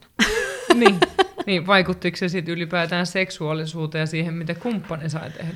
No siis se oli niin hämmentävää muuten. Tähän niin voisi kirjoittaa kirjan tyyli rinnoista, ja varmasti mm. on kirjoitettukin. Mutta mut, mut ei sellaista, miten me kirjoitettaisiin. Totta, koska siis se suhde rintoihin oli, niin kuin, että yhtäkkiä ne rinnat oli vähän niin kuin toiset aivot. Että ne jotenkin määritteleekin sitä elämää aika paljon. Että se alkoi jo niin kuin silloin raskausaikana. Mulla oli, mulla oli aina pieni rintanen ja sitten yhtäkkiä mulla alkoi kasvaa ne rinnat. oli pehmeät ja ihanat ja tosi sensuellit ja herkät. Ja mä olin jotenkin tosi niin kuin seksuaalisessa vireessä silloin raskauden jossain niin kuin kolmesta viiteen, viidenteen kuukauteen tai jotain.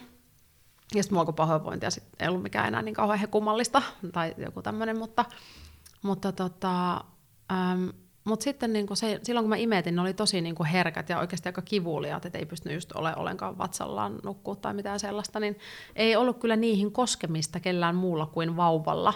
Että se oli tota, sille ihanaa, mutta kamalaa, että mä muistan, että mun mies oli silleen, niin että näyttää niin hyvältä ja ei saa koskea. Se varmaan tiivistää sen aika hyvin sen tilanteen. Kyllä. Ja varmaan aika moni voisi samaistua myös tuohon. Joo, siis voin kuvitella. Ja, mutta sitten ehkä meillä on ollut se ihanuus, kun tota, niin, niin jotenkin ollaan molemmat tosi kommunikoivia ihmisiä, niin sitten sain kuitenkin sanottua, että mistä tämä asia johtuu ja muuta. Mutta se, mikä siinä oli aika jännä, että sitten jossain kohtaa, kun imetys oli loppunut ja jotenkin rinnat oli tasaantuneet ja ei niin kuin ollut enää niin, kuin niin valtavia semmoisia tunteita, niin mä jouduin niin kuin ihan sanottamaan mun miehelle, että et hei, nyt, nyt, saa taas, nyt saa taas muuten koskee. Et jotenkin hän oli silleen kanssa tottunut siihen, että ne on ne lapsen asiat, että et ei ainoastaan äidissä tapahdu ne valtavat muutokset, vaan myös siinä niin kuin kumppanissa. Että se isyys on myös niin, niin kuin huima raidi oikeasti, mistä puhutaan mun mielestä aivan liian vähän. Kyllä. Et oikeasti isien tukiryhmät, vertaistuki ja kaikki tämä, niin se on aika olematonta edelleen. Kyllä. Ja, ja toi kaikki, mitä sä niin tässäkin oot käynyt, niin kuin se, miten sieltä raskaudesta sun ne kaikki muutokset, on se sitten se sensuaali, seksuaalisuus, mikä niin puhkesi ihan uuteen kukkaan ja siitä paha, pahoinvointiin, Mm. Sitten sektiosynnytys ylipäätään ja ne riskit, mitä sun kumppani on kanssa joutunut punnitsemaan Kyllä, kaiken sen, mitä mä oon kokenut, niin hän on niin. myös plus oh. peilannut vielä oh. sen mun kaiken. Ja sitten toisaalta aina se kumppani, kumpi ei odota, on pikkusen ulkokehällä. Mm. Se ei tunne niitä omassa kehossaan niitä asioita ja siinä on, niin kuin tämän mä oon huomannut terapiatyöstäkin, että sukupuolen katsomatta mm-hmm. on kumppanin sukupuoli mikä vaan, niin se niin kuin, siinä on tietty avuttomuus läsnä. Mm, jo, todellakin on. Ja, ja kateus. Mm. Ja mustasukkaisuus. Mustasuus, kaikkia niin, kuin niin paljon niitä tunteita. Ja häntähän ei kosketa samalla lailla. kun sä, sä sanoit hyvin sen lauseen, minkä minä ja varmaan lähes kaikki edit voi nostaa käden ylös, että et jossain vaiheessa, kun on pieni vauva ja jos on kumppani, niin tuntuu, että sitä kosketusta tulee liikaa. Niin tulee. Ja se oli mulle muuten yllättävä juttu kanssa, koska mä oon tosi semmoinen touchy-feely person, että ehkä enemmän niin kuin mun suhteessa ollut aikaisemmin silleen, niin kuin, että, että no niin, no niin, tiedetään, että rakastetaan, että mä oon hyvin semmoinen niin kuin, jotenkin rakkautta niin paljon niin kuin näyttävä ja myös semmoinen koskettava ihminen, niin, tota, niin sitten se oli mullekin ihan yllätys silleen, että wow, että mun piti alkaa piirtää niinku uudenlaisia rajoja, myös niitä kehollisia rajoja. Ja myös lapselle niin kyllä, että mä oon aika tyytyväinen siitä, että mä en niinku antanut sen vaikka just leikkiä mun rinnoilla, vaan ja sitten mä ajattelin, että se on hyvä myös, että hän on niinku, mä oon myös niinku jotenkin tosi varhain näyttänyt hänelle sen, että mikä niinku kehoa kuuluu kohdella, että kaikki saa asettaa ne omat rajansa. Kyllä. Ja hän on kyllä myös silleen niin kuin tietoinen, niin kuin mun lapsi, niin mun mielestä hän on tietoinen jo ihmeellisen hyvin niistä niin kuin oman kehonsa rajoista, ja hän osaa sanoa just vaikka, että ei saa kutittaa, tai kun jotain leikitään ja muuta, että hän osaa kertoa sen. Mä että ne on kuitenkin ne ensimmäiset siemenet on. tulee jo, koska ne niin kuin yl- uskomatonta, miten ne niin kuin jo ihan sylivauvana imee meistä kaiken tällaisen niin kuin tietoisuuden. Kyllä, ja tähän on itse asiassa tämä rintakysymys ja tämä, että miten äitiä saa kohdella, niin se on hirveän olennainen kysymys, seksuaalikasvatuksessakin, koska sehän kertautuu sitten vaikka päiväkodeissa, että päiväkodin työntekijät hän joutuu kipuilemaan sen kanssa ja niin kun tekemään erilaista sanottamista kehorajoille, kun lapsihan jos se on saanut äitiä koskea vapaasti, Kyllä. niin se helposti ajattelee, että hoitajankin tissistä saa Kyllä, käydä totta. kiinni. Ja sitten pienen lapsen kanssa tietenkin täytyy olla sensitiivinen siinä rajojen vetämisessä. Että jollain tavalla mä ajattelen, että, ajattelen, että tuoreelle äidille tuossahan kävi hirveän ihanasti haastavan tilanteen kautta, koska mm. sä et välttämättä olisi tehnyt sitä rajanvetoa samalla lailla, jos ne rinnat ei olisi ollut niin Joo, en, en välttämättä olisikaan. Mä, mä olisin ollut että... ehkä aika rajaton sillä, ja sitten mulla olisi ollut semmoinen niin kuin mun pyllyy läpsivä niin taapero. Niin. Siis mä oon antanut välillä lasten koskea ihan varmasti liikaa rintoihin. Toki niin kuin kolmen raskauden ja imetyksen ja kaikkien keskellä on ollut välillä kanssa just toi yliherkistymisen tunne, että mm. sitten tulee totaali. Silloin on helppo sanoa, että joo ei, Mm, on se sitten kuka vaan, kuka yrittää käydä nänniin kiinni. että se on niinku... niin kuin, että no. Joo. Mutta Mut, sitten, että kuinka tärkeää on just muistaa sanoa, että mm. et hei, että by the way, nyt, nyt saakin, koska se, mm. se on ollut jo tietyn, tietyn aikaa niin kuin uusi normaali. Ja sitten miten ihanaa, että kumppani voi olla niin kunnioittava, että ymmärtää, että nyt on tärkeää niin kuin piirtää, niin kuin nämä rajat on piirretty uudelleen. Mutta se, että ne, ne myös purkaantuu jossain vaiheessa niin kuin pois hurjan tärkeää, ihan hurjan tärkeää. Ja just mä ihailen teillä tota, kun te olette sanottanut sitä.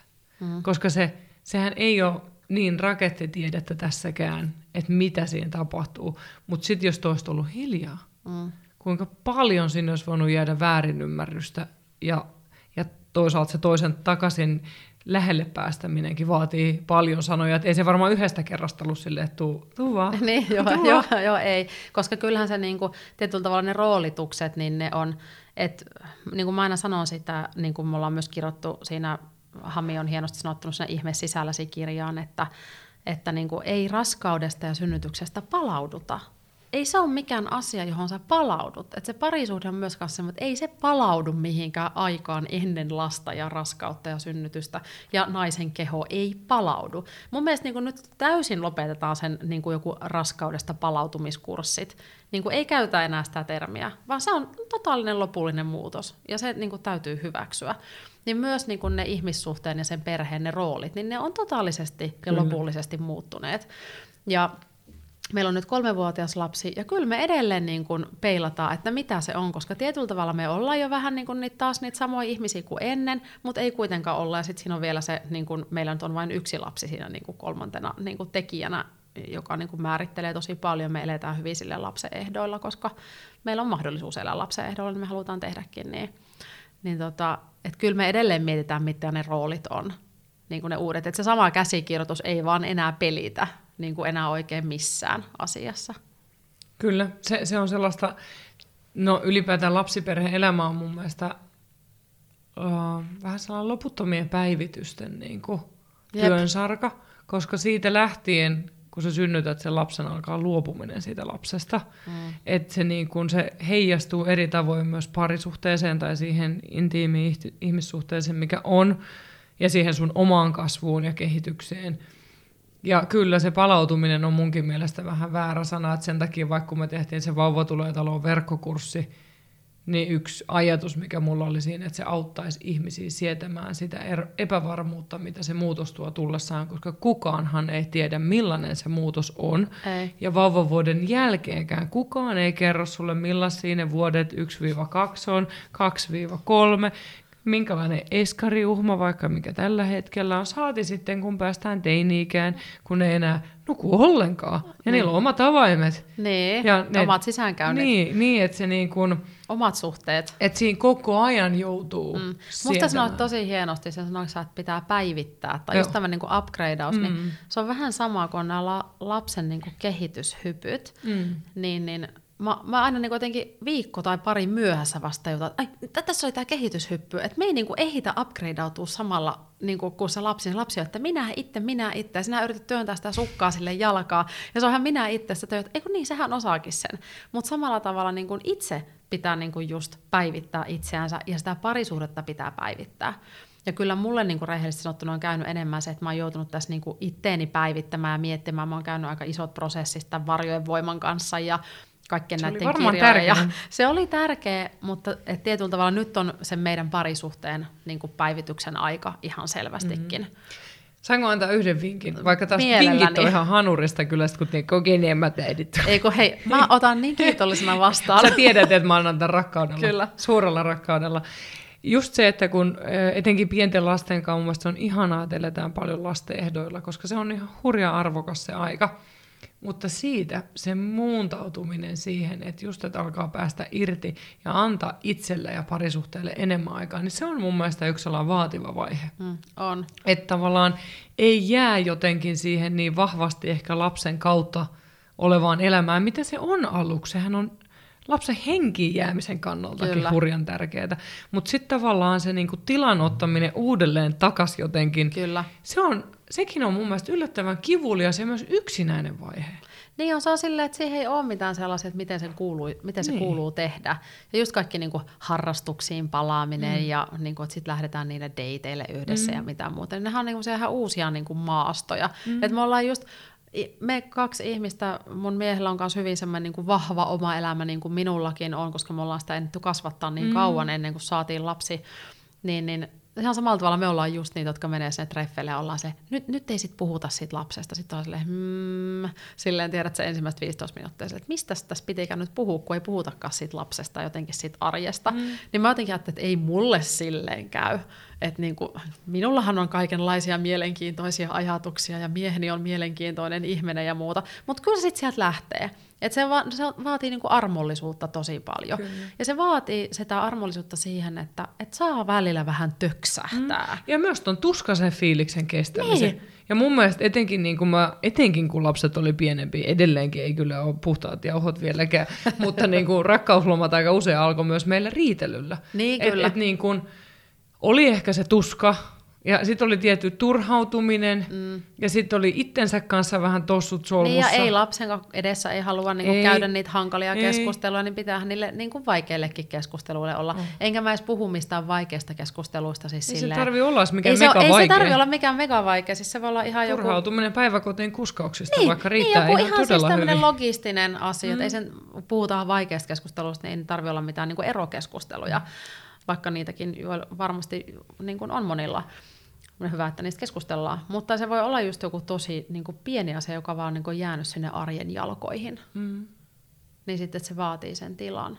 Mutta Mutta teillä on nyt tämä vaihe. vai? Meillä on nyt tämä vaihe, kuulit jotenkin- syvän huokauksen. niin tämä resonoi sua nyt. Mutta mut musta tota, niin, niin on jotenkin ihanaa, että me ollaan nyt yhdessä niin kuin havahduttu siihen, että A, on, me ollaan just siinä kohdassa, että on ihanaa tehdä niitä omia asioita, ja sitten on kiva alkaa tehdä taas niitä yhteisiä omia asioita. Toi on just oikea järjestys. Mun mielestä se pitää mm. aloittaa itsestä. Kyllä. Toisen luo ei pääse lähelle, jos ei ole itseä lähellä. Ja mun mielestä yksi tota, ihminen sanoi hirveän hyvin, että, että huomasi äitiyden keskellä, että on vähän irti. Vähän niin kuin itsensä sivussa. Joo. Ja sitten jossain vaiheessa hän huomasi, että Takaisin keskilinjassa. niin, se oli mun mielestä, mulla tulee siitäkin kylmät väreet, kun se oli niin hienosti ilmastu. Niin no. Äärettömän viisaasti. Ja, Ja toi se- on myös seksuaalisuudessa. On. Että just tämä, että eihän se ole silleen, että sä nyt vinkkaat, että nyt taas saa koskea, nyt ei satu mihinkään. Niin, niin, niin tota, Se on vielä aika pinnallista. se on vielä se on aika, tosi pinnallista. Se on vielä tosi pinnallista, koska sit siinä on, että musta se on ihana, kun sä sanoit, että ensin se itse, että mm. nyt puhutaan niistä harrastuksista, mutta kyllä mä nyt ajattelen myös, että se itsensä seksuaalinen mm. tutustuminen, niin täytyy aloittaa niin kuin ensin itse. Ja sitäkin mä just on niin kuin sanottanut, ja mun, mun tota kumppanikin sanoo mulle tosi ihanasti silleen, että sovitaanko, että ensin niin kuin itse fiilistelet ja tunnustelet, että mikä susta tuntuu hyvältä ja mikä on sulle niin kuin nautintoa, koska totta kai ne perusoletukset on siellä olemassa pitkässä suhteessa, että miten se homma meni. Ja mä olin ihan se, että joo, että, että mun pitää oikeasti, että mä en edes tiedä, niin kuin, että millainen mun lantion pohja nykyään niin kuin on kaiken just raskauden ja kun se elastisuus on muuttunut niin vahvasti ja kaikki Ja tää. hormonitoiminta vetää hurjan hormonitoiminta, läpi. Kyllä, ja kaikki kuukautiset ja ovulaatiot ja kaikki menee aikaa, että ne niin kuin löytää uudet uomat. Saatikka sitten vielä se, että Imetyksen vaikutus. imetyksen vaikutus, saatikka sitten se, että mä oon 40, että mulla saattaa alkaa tässä jo esivaihdevuodetkin niin kuin hiljalleen kolkuttelemaan, koska monilla, ketkä synnyttää myöhään, niin tulee just ne aika varhaiset niin kuin esivaihdeoireet saattaa alkaa. Niin tota, kaikkea tällaista, niin, niin on just se, että mun täytyy tehdä se niin kuin työ, että mä tutustun itseeni uudelleen. Ja mä oon tehnyt sen Joni-eggien kanssa. Tiedätkö mitä ne on? Tiedän, mutta mä tiedän niistä liian va- vähän ja, ja mä itse asiassa odotinkin, että sä voit kertoa niistä lisää. Ne on tällaisella listalla, että mitä itsekin haluan ottaa lisää selville. Niin.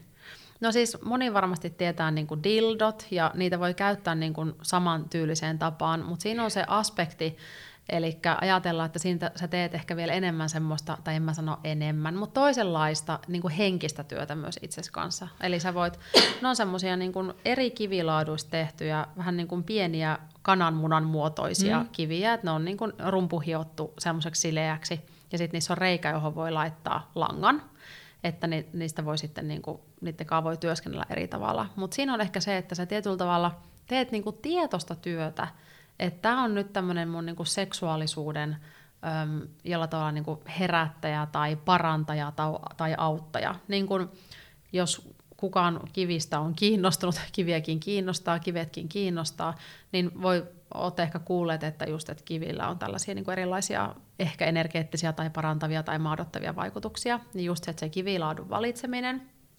Mä myyn mun nettikaupassa nefriittiadea ja obsidiania, koska ne on kaikista tiiviimpiä ja niin kuin painavimpia kivilaatuja. Mitä eroa niillä kahdella on? No niillä on se nefriittiadea... Tavallaan, jos mä vaikka haluaisin ostaa, niin kumpaa sä suosittelisit? Tälleen niin kuin nopeasti kerrottuna, niin nefrittiade on semmoinen oikein klassinen, koska se on ollut alun perin taolaisessa kulttuurissa, taolaisissa perinteissä niin kuin jade egg nimeltänsä. Mm. Ja nefrittiade on semmoinen tumman, tumman niin kuin vihreä, ja sitä on kutsuttu myös, että se olisi kivettynyttä lohikäärmeen siemennestettä, mikä on ihan kiinnostava tämmöinen niin kuin myyttinen, myyttinen tarina, koska lohikäärmet on ollut tällaisia niin kuin valtavan tärkeitä, tärkeitä hahmoja mm, myyttisiä olentoja. Mutta se on niin kuin ylemmät, ylemmät niin kuin ajatukset, eli enemmän tämmöistä, niin kuin, nyt mä yritän näyttää käsillä ylöspäin, mutta ehkä niin kuin enemmän tämmöistä niin kuin henkiset, mm. henkiset portit, henkiset ajatukset ja niin kuin sellainen sydämen laajentaminen ja, ja semmoinen niin kuin laajuus. Ja sitten obsidian, niin se on niin kuin laavaperäinen kivi. Se on aivan piki musta, se on todella kova, todella kiivis, todella kaunis, kun huomaat varmaan, mistä mä tykkään. Niin se on se Mm, täysin, joo, ei ollut täysin, vaikea arvata. ja sanotaan, että siinä on semmoinen tosi vahva maa-energia, että se on niin kuin vähän niin kuin navasta alaspäin. Ja sanotaan, että siinä on semmoista niin kuin turvallisuutta, vahvuutta, enemmän tulivoimaa, kun se on just semmoinen niin kuin laavaperäinen. Niin mulla on esimerkiksi jotkut ö, tutut asiakkaat, ketkä on käyttänyt niitä molempia, niin saattaa sanoa, että jotka on tosi herkkiä, niin saattaa, että toinen kivilaatu niin kuin toimii paljon enemmän, mutta sitten joku obsidian onkin niin kuin ihan mielettömän niin kuin jotenkin vahva. Mutta se on niinku, että mä en ole itse niin herkkä, että mä esimerkiksi vaikka tuntisin niinku sitä Toi eroa. mielenkiintoista. Mullahan on täällä mun työtilassa kiviä, niin kuin sä huomasit, ja mä kyllä niin kuin uskon niihin, ja siis mä itse vaikka mä vihkisormukseen valitsin safiirin, koska se on totuuden kivi. Oi, Musta se tuntui, on upeita. se tuntui oikealta kiveltä vihkisormukseen.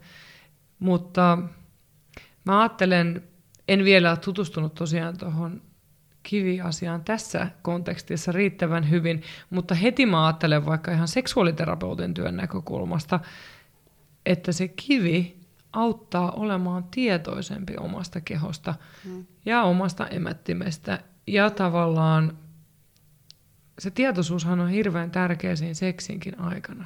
Mm. Et aika monia naisia vaivaa se, että mieli valtaa ties missä muualla.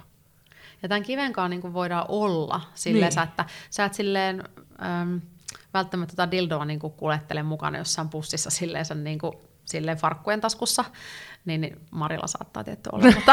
totta kai, totta kai. Se arsenaali. Päiväkodissakin. Arsenaali tas, mukana. Taskusta näkyy. niin, niin tota, mutta sen kanssa oikeasti voi niinku tehdä työtä, sen kanssa mm. voi niinku nukkua, sen, sitä voi pitää vatsan päällä, sen kanssa voi niinku meditoida. Ja sitten siihen on ihan erityisiä harjoituksia, että sä voit laittaa sen sisään sun emättimeen, mm. mitä kutsutaan joniksi. Eli joni on sanskriitin kieltä, se tarkoittaa niin kuin pyhää paikkaa tai niin kuin, että se on semmoinen niin kuin porttipaikka, jos Ja pyhä toikin paikka. on tärkeää, just näiden niin kuin oman tilan, on se kehon ulkosta tai mm. sisäistä mm. tilaa, niin se miten sä ajattelet siitä, sillä on ihan valtava merkitys. Mun mielestä se, mä en niin kuin ajattele, että, että mistä se, jos tuo ajatus tulee täältä kulttuurista, niin sen sä voit luoda tähän Suomeen ja sun elämään oman sanan Joo, väen, sille väenvoiman, tilalle. väenvoiman kivi tai jotain, niin. mitä ikinä. Et ne, on vaan, ne on vaan termejä. Mutta mut niillä termeillä voidaan luoda just sitä, että se häpeä, mikä kuiskii korviin mm. siitä, että sussa on joku vika, mm. tai, tai sun emätin, tai käytätkö pillu, vagina, mm-hmm. pimppi, mitä ikinä sä käytät, että siinä on jotain viallista, niin toihan on täydellistä vastavoimaa. Joo. Et kivet tilaukseen. Joo, ja musta se on ihana, kun se on just se joni, kun se on se pyhä niin kuin, että se on oikeasti niin kuin pyhä. Niin mm. musta ja se on ollut mulle itselle tosi tärkeää, kun mä oon alkanut tietoisesti työskentelemään enemmän seksuaalienergian kanssa, ehkä tuommoinen niin kuin about 30 jälkeen. Mm. Et siihen asti mä koen, että se seksuaalisuus oli jotain sellaista, niin kuin, että to, mä olin tosi seksuaalinen kyllä, mutta mä ehkä myös oudolla tavalla vähän niin kuin arvotin itseäni jopa sen niin kuin seksuaalisuuden niin kuin kautta. Ja sitten sen 30 jälkeen tapahtui semmoinen selkeä niin kuin shiftaus, että – että se on niin kuin mun asia. Mm. Että se ei tietyllä tavalla, niin kuin, että ihan kiva, hienoa, jos siinä on muitakin ihmisiä tai toinen ihminen niin kuin läsnä, mutta että ensisijaisesti se on minun oma asiani. Että semmoinen niin kuin shiftaus mulla kävi siinä. Meidän täytyy ottaa ihan oma... Oma tää, sessionsa niinku, täällä. Toi on, toikin on tosi tota, mielenkiintoista just mun mielestä aina näe, että miten nämä shiftaukset tapahtuu, mikä niinku johtaa mihinkin. Mm. Koska tämä sama niinku ajatusketju, minkä sä oot käynyt kolmekymppisenä läpi, joku kokee sen viisikymppisenä. Niin, ja joku 15-vuotiaana. Niin. Voi, ne, sit, voi ne onnekkaat. Niin, niin sekin. Ja sitten ja joku ei huomaa, että se on tapahtunut. Niin. Että sen huomaa vasta paljon jälkikäteen. Äitiys voi tehdä tuon shiftauksen niin, myöskin. Niin voi. Ja tulee just tietoisemmaksi siitä, niin kuin, että vau, että miten ihmeelle mun keho on. Vahva, ja väkevä. Vahva ja väkevä. Ja mä pystyn niin kuin, mm. tekemään siellä niin lapsen ja synnyttämään se ulos. No, mutta Joni Eggeihin mm. palatakseni, mm. niin, niin, niin sille niiden kanssa tulee niinku vietettyä aikaa, koska mulla oli ainakin ennen kuin mulla oli niitä Joni Eggejä ollut. Onko sulla monta niitä? No joo, mulla on niinku monta, mulla on erilaisia kivilaatuja eri kokoja, ja niitä on niinku pieniä ja semmoisia keskisuuria ja tosi suuria. Ja sitten niitä voi käyttää, no mut niin, mm. niin, niin ennen kuin mulla oli niitä, niin sitä ehkä mä ajattelin, että jotenkin se itseni kanssa nautinnon hetki, niin ollut tosi semmoinen niin kuin päämäärätietoinen. Että mä en välttämättä niin kuin, tutustua itseeni ja niin kuin olla se asian kanssa ja tutkiskella niin kuin vaikka mun emättimen kaikkia erilaisia kohtia ja mun hengitystä ja kaikkea tätä. Ja, tota, ja tietenkin parhaimmillaan se voi tehdä myös sitten niin kuin myös toisen ihmisen kanssa, että voi niin kuin tutkailla ja hengittää. Mutta tosi niin hyvä aloittaa itse. Tärkeä. Vaan se oli ollut se, niin kuin, että jee, mulla on tämmöinen tosi niin kuin, hyvä dildo, ja tällähän niin kuin, saa nopeasti periaatteessa Tällähän saa surrautettu. Niin, niin, niin, niin, silleen wow, ja nyt... Niin, ja, jos saa helposti orgasmi, niin, niin sehän jo, voi olla hyvin mekaaninen kokemus. Kyllä, kyllä, se voi olla mekaaninen ja jälleen kokemus. mun mielestä aika pinna. Niin, ja se on, on myös tärkeää, että jos haluaa just semmoisen niin kuin nopean paineen mm. purun, niin musta se on ihan sukupuoleen katsomatta, niin se on niin kuin hyvä, että semmoinen on käsillä. Mm. Niin tota, että on mahdollisuus siihen, mutta mä huomasin, että mulla niin kuin jäi joku semmoinen, niin kuin, että mentiin niin kuin aika nopeasti sinne niin kuin parin välipysäkin kautta, päästiin jonnekin sinne tappiin. Ja sitten tuon Joniekin kanssa niin kuin todella niin kuin tutustut. Ja se ei ole niin, kuin niin orgasmikeskeinen se harjoitus, se voi olla, mutta se on tosi kiinnostavaa. Sitten se on ihan niin lantion pohjalle kanssa tosi hyvä. Ja sitten siinä voi pitää... Mikä on taas niin kuin... Taas va- synnytyksen tunt- jälkeen. Niin, ylipäätään naisen elämässä. Vaikka se tuntuu vähän sieltä taas niistä lantion pohjalihaksista jauhetaan, voi tulla sellainen olo. Mm. Mutta mut kyllä niillä on merkitystä. Niillä on siis ihan näin joukaopettaja, niin ihan siis ryhdin kannalta. Että voidaan vaikka kuinka paljon jumpata ja miettiä sitä selkärankaa, mutta kun se sun oikeasti lantion pohja kannattelee sun sisäelimiäkin. Mm ja niin kuin komppaa sua hengityksessä, komppaa sua seisoma-asennossa. Että ei pu- kysymys ole vain seksuaalista nautinnosta, vaan se on niin kuin kokonaisvaltaisesta mm. terveydestä. Joo, se ihan kiva bonus. Se on tosi kiva bonus. Mutta me tällä intensiivistä, mä huomaan, että menee intensiivistä, kun me puhutaan tästä. Mutta tota, niin Joni Ekit on ollut tosi äm, jotenkin niin kuin semmoisia, että mä oon tajunnut, että siinä on niin paljon niitä tasoja, jotenkin ihan itseksenikin. Ja se, että sen asian kanssa voi olla tosi rauhassa, ja mä voin vaikka niin kuin välillä nukahtaa se, että mulla on jäänyt se niin kuin sisään, mitä mä en välttämättä suosittele kaikille, koska se voi tehdä, niin kuin, voi olla lihaspasmeja myös, että voi niin kuin sit alkaa kramppaamaan ne syvät lihakset sinne niin kuin ympärille, koska siellä on jotain ylimääräistä. Niin tota, mutta että voi silleen niin kuin tosiaan niin kuin ottaa rennosti ja jotenkin olla, olla niin kuin kaikkien niiden erilaisten nautinnon tasojen kanssa läsnä. Ja, ja tota, musta tuntuu myös hyvältä olla jollain tavalla semmoisen dakini, dakini-energia, eli se on tämmöinen niin jumalatar-energia, eli se on semmoinen jumaltar, joka on periaatteessa nostaa käteensä ja kohoaa lentoon, eli tämmöinen niin orgastinen jumaltar. Niin musta tuntuu hyvältä olla siihen perinteiseen yhteydessä sen oman harjoituksen kautta. Että mä ajattelen, että mä teen oikeasti jotain näin, niin kuin, jota on niin kuin toistettu tuhansia vuosia jopa, kukaan ei ihan tarkalleen tiedä, mistä niin tämä tulee, niin kuin jostain tietystä, mikä koulukunta ja näin, mutta näin kerrotaan. Niin se tuntuu musta hyvältä, että mä oon osa sitä niin kuin Dakini-polkua, mikä on itselle ollut niin kuin semmoinen tärkeä asia elämässä, mutta se on ehkä taas seuraavan seuraavan jutustelun Kyllähän näitä niin kuin seuraavan jutustelun ja seuraavan kirjan ja mihin ikinä sä tämän vietkin. Et mun mielestä toi on niin kuin, mä itse kaipaan tota, tavallaan ehkä tietyllä tavalla seksologian kentällä seksilelut, mitkä, mitkä on seksin apuvälineitä, niin ne ehkä välillä vie meitä vähän irti itsestämme. Ja mä, mä huomasin jotenkin... ainakin, että silloin jos joskus nuorempana, niin mulla oli semmoinen kumppani, joka oli tosi kiinnostunut niistä, niin se, se niin kuin vähensi mun herkkyyttä. Mm. No mä, mä oon itse, on meillä seksileluja, mutta mä oon itse vähän samalla lailla kuin pornonkin kanssa, niin mä oon siftannut ne vähän pois, koska aika usein mun mielestä just tuntuu, että ne vaikuttaa siihen herkkyyteen, kun, kun ihmisen iho Joo, just näin. Siinä on niin paljon elementtejä. Joo, ja siis miten ne niinku keskustelee niin. keskenään, ja siellä tapahtuu sitä kaikkea hormonivaihtoa, niin. ja siis me niinku... Ja, ja kun ei ne lelut, ne ei aisti mitä sun, vaikka ei. ne uudet lelut osaa, niin kun, ne vähentää vaikka painetta, kun ne tulee ihoa kohti tai mitä ikinä, että niissä on hienoja mekanismeja, mutta mut ei se vastaa sitä, miten kaksi ihoa niin, ja vaikka sun oma käsi mm, ja sun kyllä. oma, niin kuin, että myös sinä kyllä. itsesi kanssa iholla. Kyllä. Niin se on musta ihan kiinnostavaa, että se on tietyllä tavalla kivi, se on ensin viileä, sitten se lämpenee, kun sä pidät sitä kädessä. Mm. Ja sitten se on niinku ihanan semmoinen sileä, siinä on jotain semmoista yksinkertaisuutta, siinä on jotain semmoista riisuttua. Ja sen takia se on ehkä just meditatiivinen. Että, että kannattaa kokeilla, ja sitten sit hei, molempi parempi. Niin, niin mun mielestä missään tässä me puhuttiin ennen kuin me alettiin äänittää just sitä, että me ollaan molemmat vähän tällaisia niin kuin eri maailmojen välillä seilaavia ihmisiä. Että et mun mielestä mihinkään ei pidä sanoa, että tämä on täysin huono ja väärä, ei kannata tutkia tai mitään, vaan niin kuin aidosti niin kuin etsiä itselle sitä Kyllä. oikeaa. Ja se, on, voi olla, se oikea voi olla niin kuin eri elämänvaiheessa eri. Jälleen tullaan muutokseen. Niin, jälleen tullaan siihen, niin kuin, että ja ihan niin kuin mietitään jo niin kuin naisen tai miehenkin kuukau- niin kuin ku- kuukauden kierron syklejä, niin sä voit haluta niin kuin erilaisia asioita. Todella. oikeasti joku niin kuin tärinä, värinä, yeah, let's go. On. Niin. Ja, ja vaikka niin kuin ihan tällainen arkinen tilanne, niin. lapsiperheen tiistai-illan äidin ja isken seksihetki, niin. voi olla, että silloin se on tosi kiva saada vaan Silleen, helposti ja nopeasti niin, ja sellainen niin kuin tehokas ja, mm. ja, sil, ja rakkaudellinen ja sitten nukkumaan. Ja, mm. kaikki ja on... ehtii siihen aikaikkunan, että varmasti niin. kukaan ei heräisi. Just, ja kaikki on rentoutuneempia ja koko seurapäivä on mm. kivempi ja näin. Niin kyllä nämä on kaikki oh. niin kuin tärkeitä että tasoja. Kyllä tämä ihan, ihana niin kuin kivimunakin. kivimuna.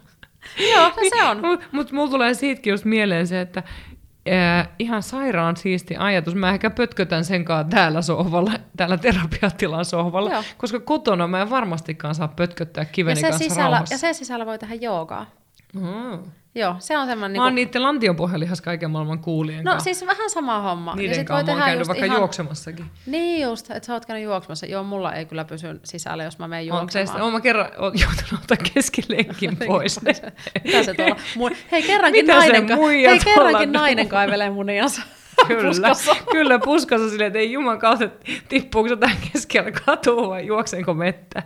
Joo, ja mä aina sanonkin, että jos tekee sen kanssa harjoitteita, mm. mä oon tehnyt, niin kuin, että teen just semmoista vähän niin kuin itämaista tanssia, koska mm. siinä on ihania lantion liikutteluita, sit voi tehdä selällä lantion nostoja ja muuta, niin, niin, mutta mä sanon, että pitää pikkarit jalassa. Ja, ja se pitää aloittaa muutenkin pikkuhiljaa kaikki tollanen, kun alkaa sit liikkumaan. Joo, eikä silleen kahta tuntia heti.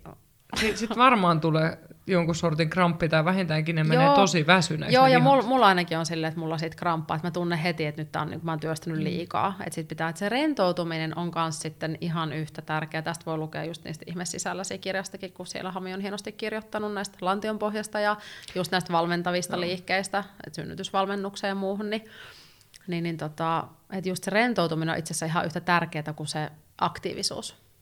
Oh. Ja, ja lantion pohjan kanssahan se on tosi tärkeä rooli, se rentoutuminen, että sehän on myöskin monella asiakkaalla voi olla ha- haaste rentoutumisessa, mitä ei itse tunnista. Joo, mä oon ajatellut, että se on tietyllä tavalla siunaus, että mulla oli se sektiosynnytys, niin kuin, koska silleen monta vuotta joogaa takana ja semmoista niin kuin itsensä jotenkin tosi vahvaa ryhdin pitämistä, niin, niin olisi voinut olla aika tiukka se lantion pohja. Niin, niin tietyllä tavalla mä ajattelen, että toi saattoi olla ehkä ihan just mulle tehty ratkaisu.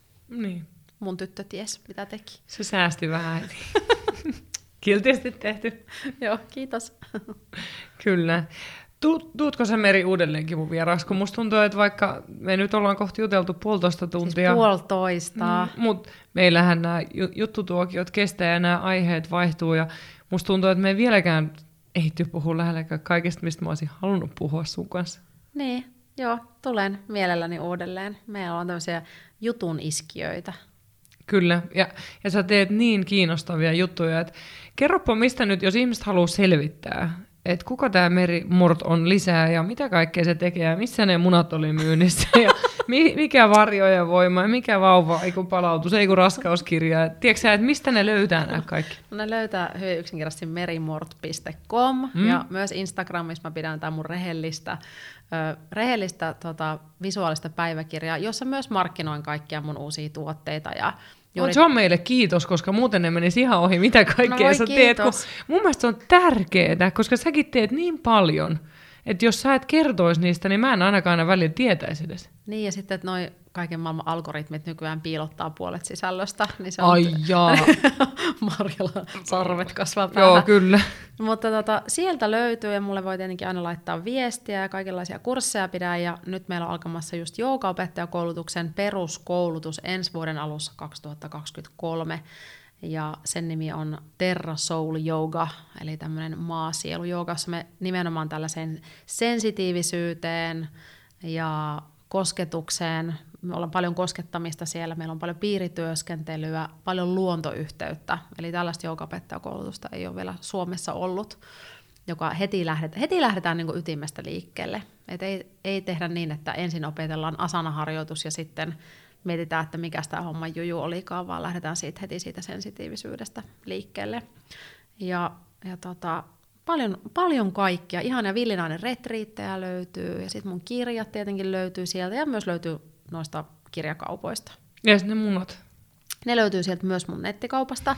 Ja, ja mä haluaisin sanoa, että nykyään kun on ollut puhetta niistä, että mistä nämä kivet nyt sitten saadaan mm. ja louhitaan, niin mulla tulee ne obsidianit Meksikosta ja ne nefrittiaret tulee Kanadasta, eli ne ei tule Aasiasta, jossa voi olla ehkä hieman, hieman tota haasteita sit selvittää niitä kivien alkuperää. Et yritän olla mahdollisimman niin kuin, eettinen kaikissa näissä asioissa, mitä, mitä ikinä mun nettikaupasta löydät, niin mä olen niin kuin, todennut ne itse hyväksi ja käyttänyt niitä itse, että siellä ei ole sellaista mitään, mitä en allekirjoita täysin.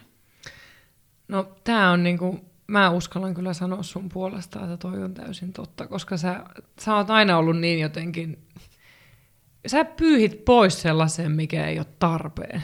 Tai mikä ei niinku täytä sitä, mitä sä niinku näet, että pitäisi täyttää sitä standardia tai tasoa. Tavallaan aidosti sen, mitä sä annat muille, niin sä oot kyllä miettinyt, mitä sä oot antamassa. Hmm. Kiitos. Fire is burning high. Kyllä, kyllä, koska sä teet muuhun kyllä ihmisenä vaikutuksen ihan silloin niinä ensihetkinä, vaikka mä en tarkkaan tiedä, mikä se hetki on ollut. Mutta sä löysit paikkas mun sydämestä kyllä heti. Kiitos samoin. Heimotunnistus. Niin. Ja kiitos, että olit vieraana. Kiitos, kun sanoa sunkaan treffeillä. Niin, me järjestettiin taas treffit, mitä te nyt siellä kuuntelette. Joo, tää oli kyllä just sellainen. Tä- Tässä te näette hyvin sen, mitä tapahtuu, kun ei ole korona-aikana nähnyt ollenkaan ja elämässä tapahtunut vaikka sun mitä ja sitten istuu heimosiskon kanssa tälle alas, niin, Yrittää vaan niinku saada kiinni, että mitä kaikkea elämässä on tapahtunut. niin paljon on tapahtunut ja paljon täytyy vielä jatkaa juttua. Ja olisitte kuullut, kuinka paljon me puhuttiin ennen tätä, kun painettiin rekkiä. Se oli lämmittely. Hyvä. Kiitos Meri. Kiitos Maria, oot ihanaa. Oot muru. Niin sinäkin olet ihana. Toinen muru. hei hei! Moi moi! Puhu muru.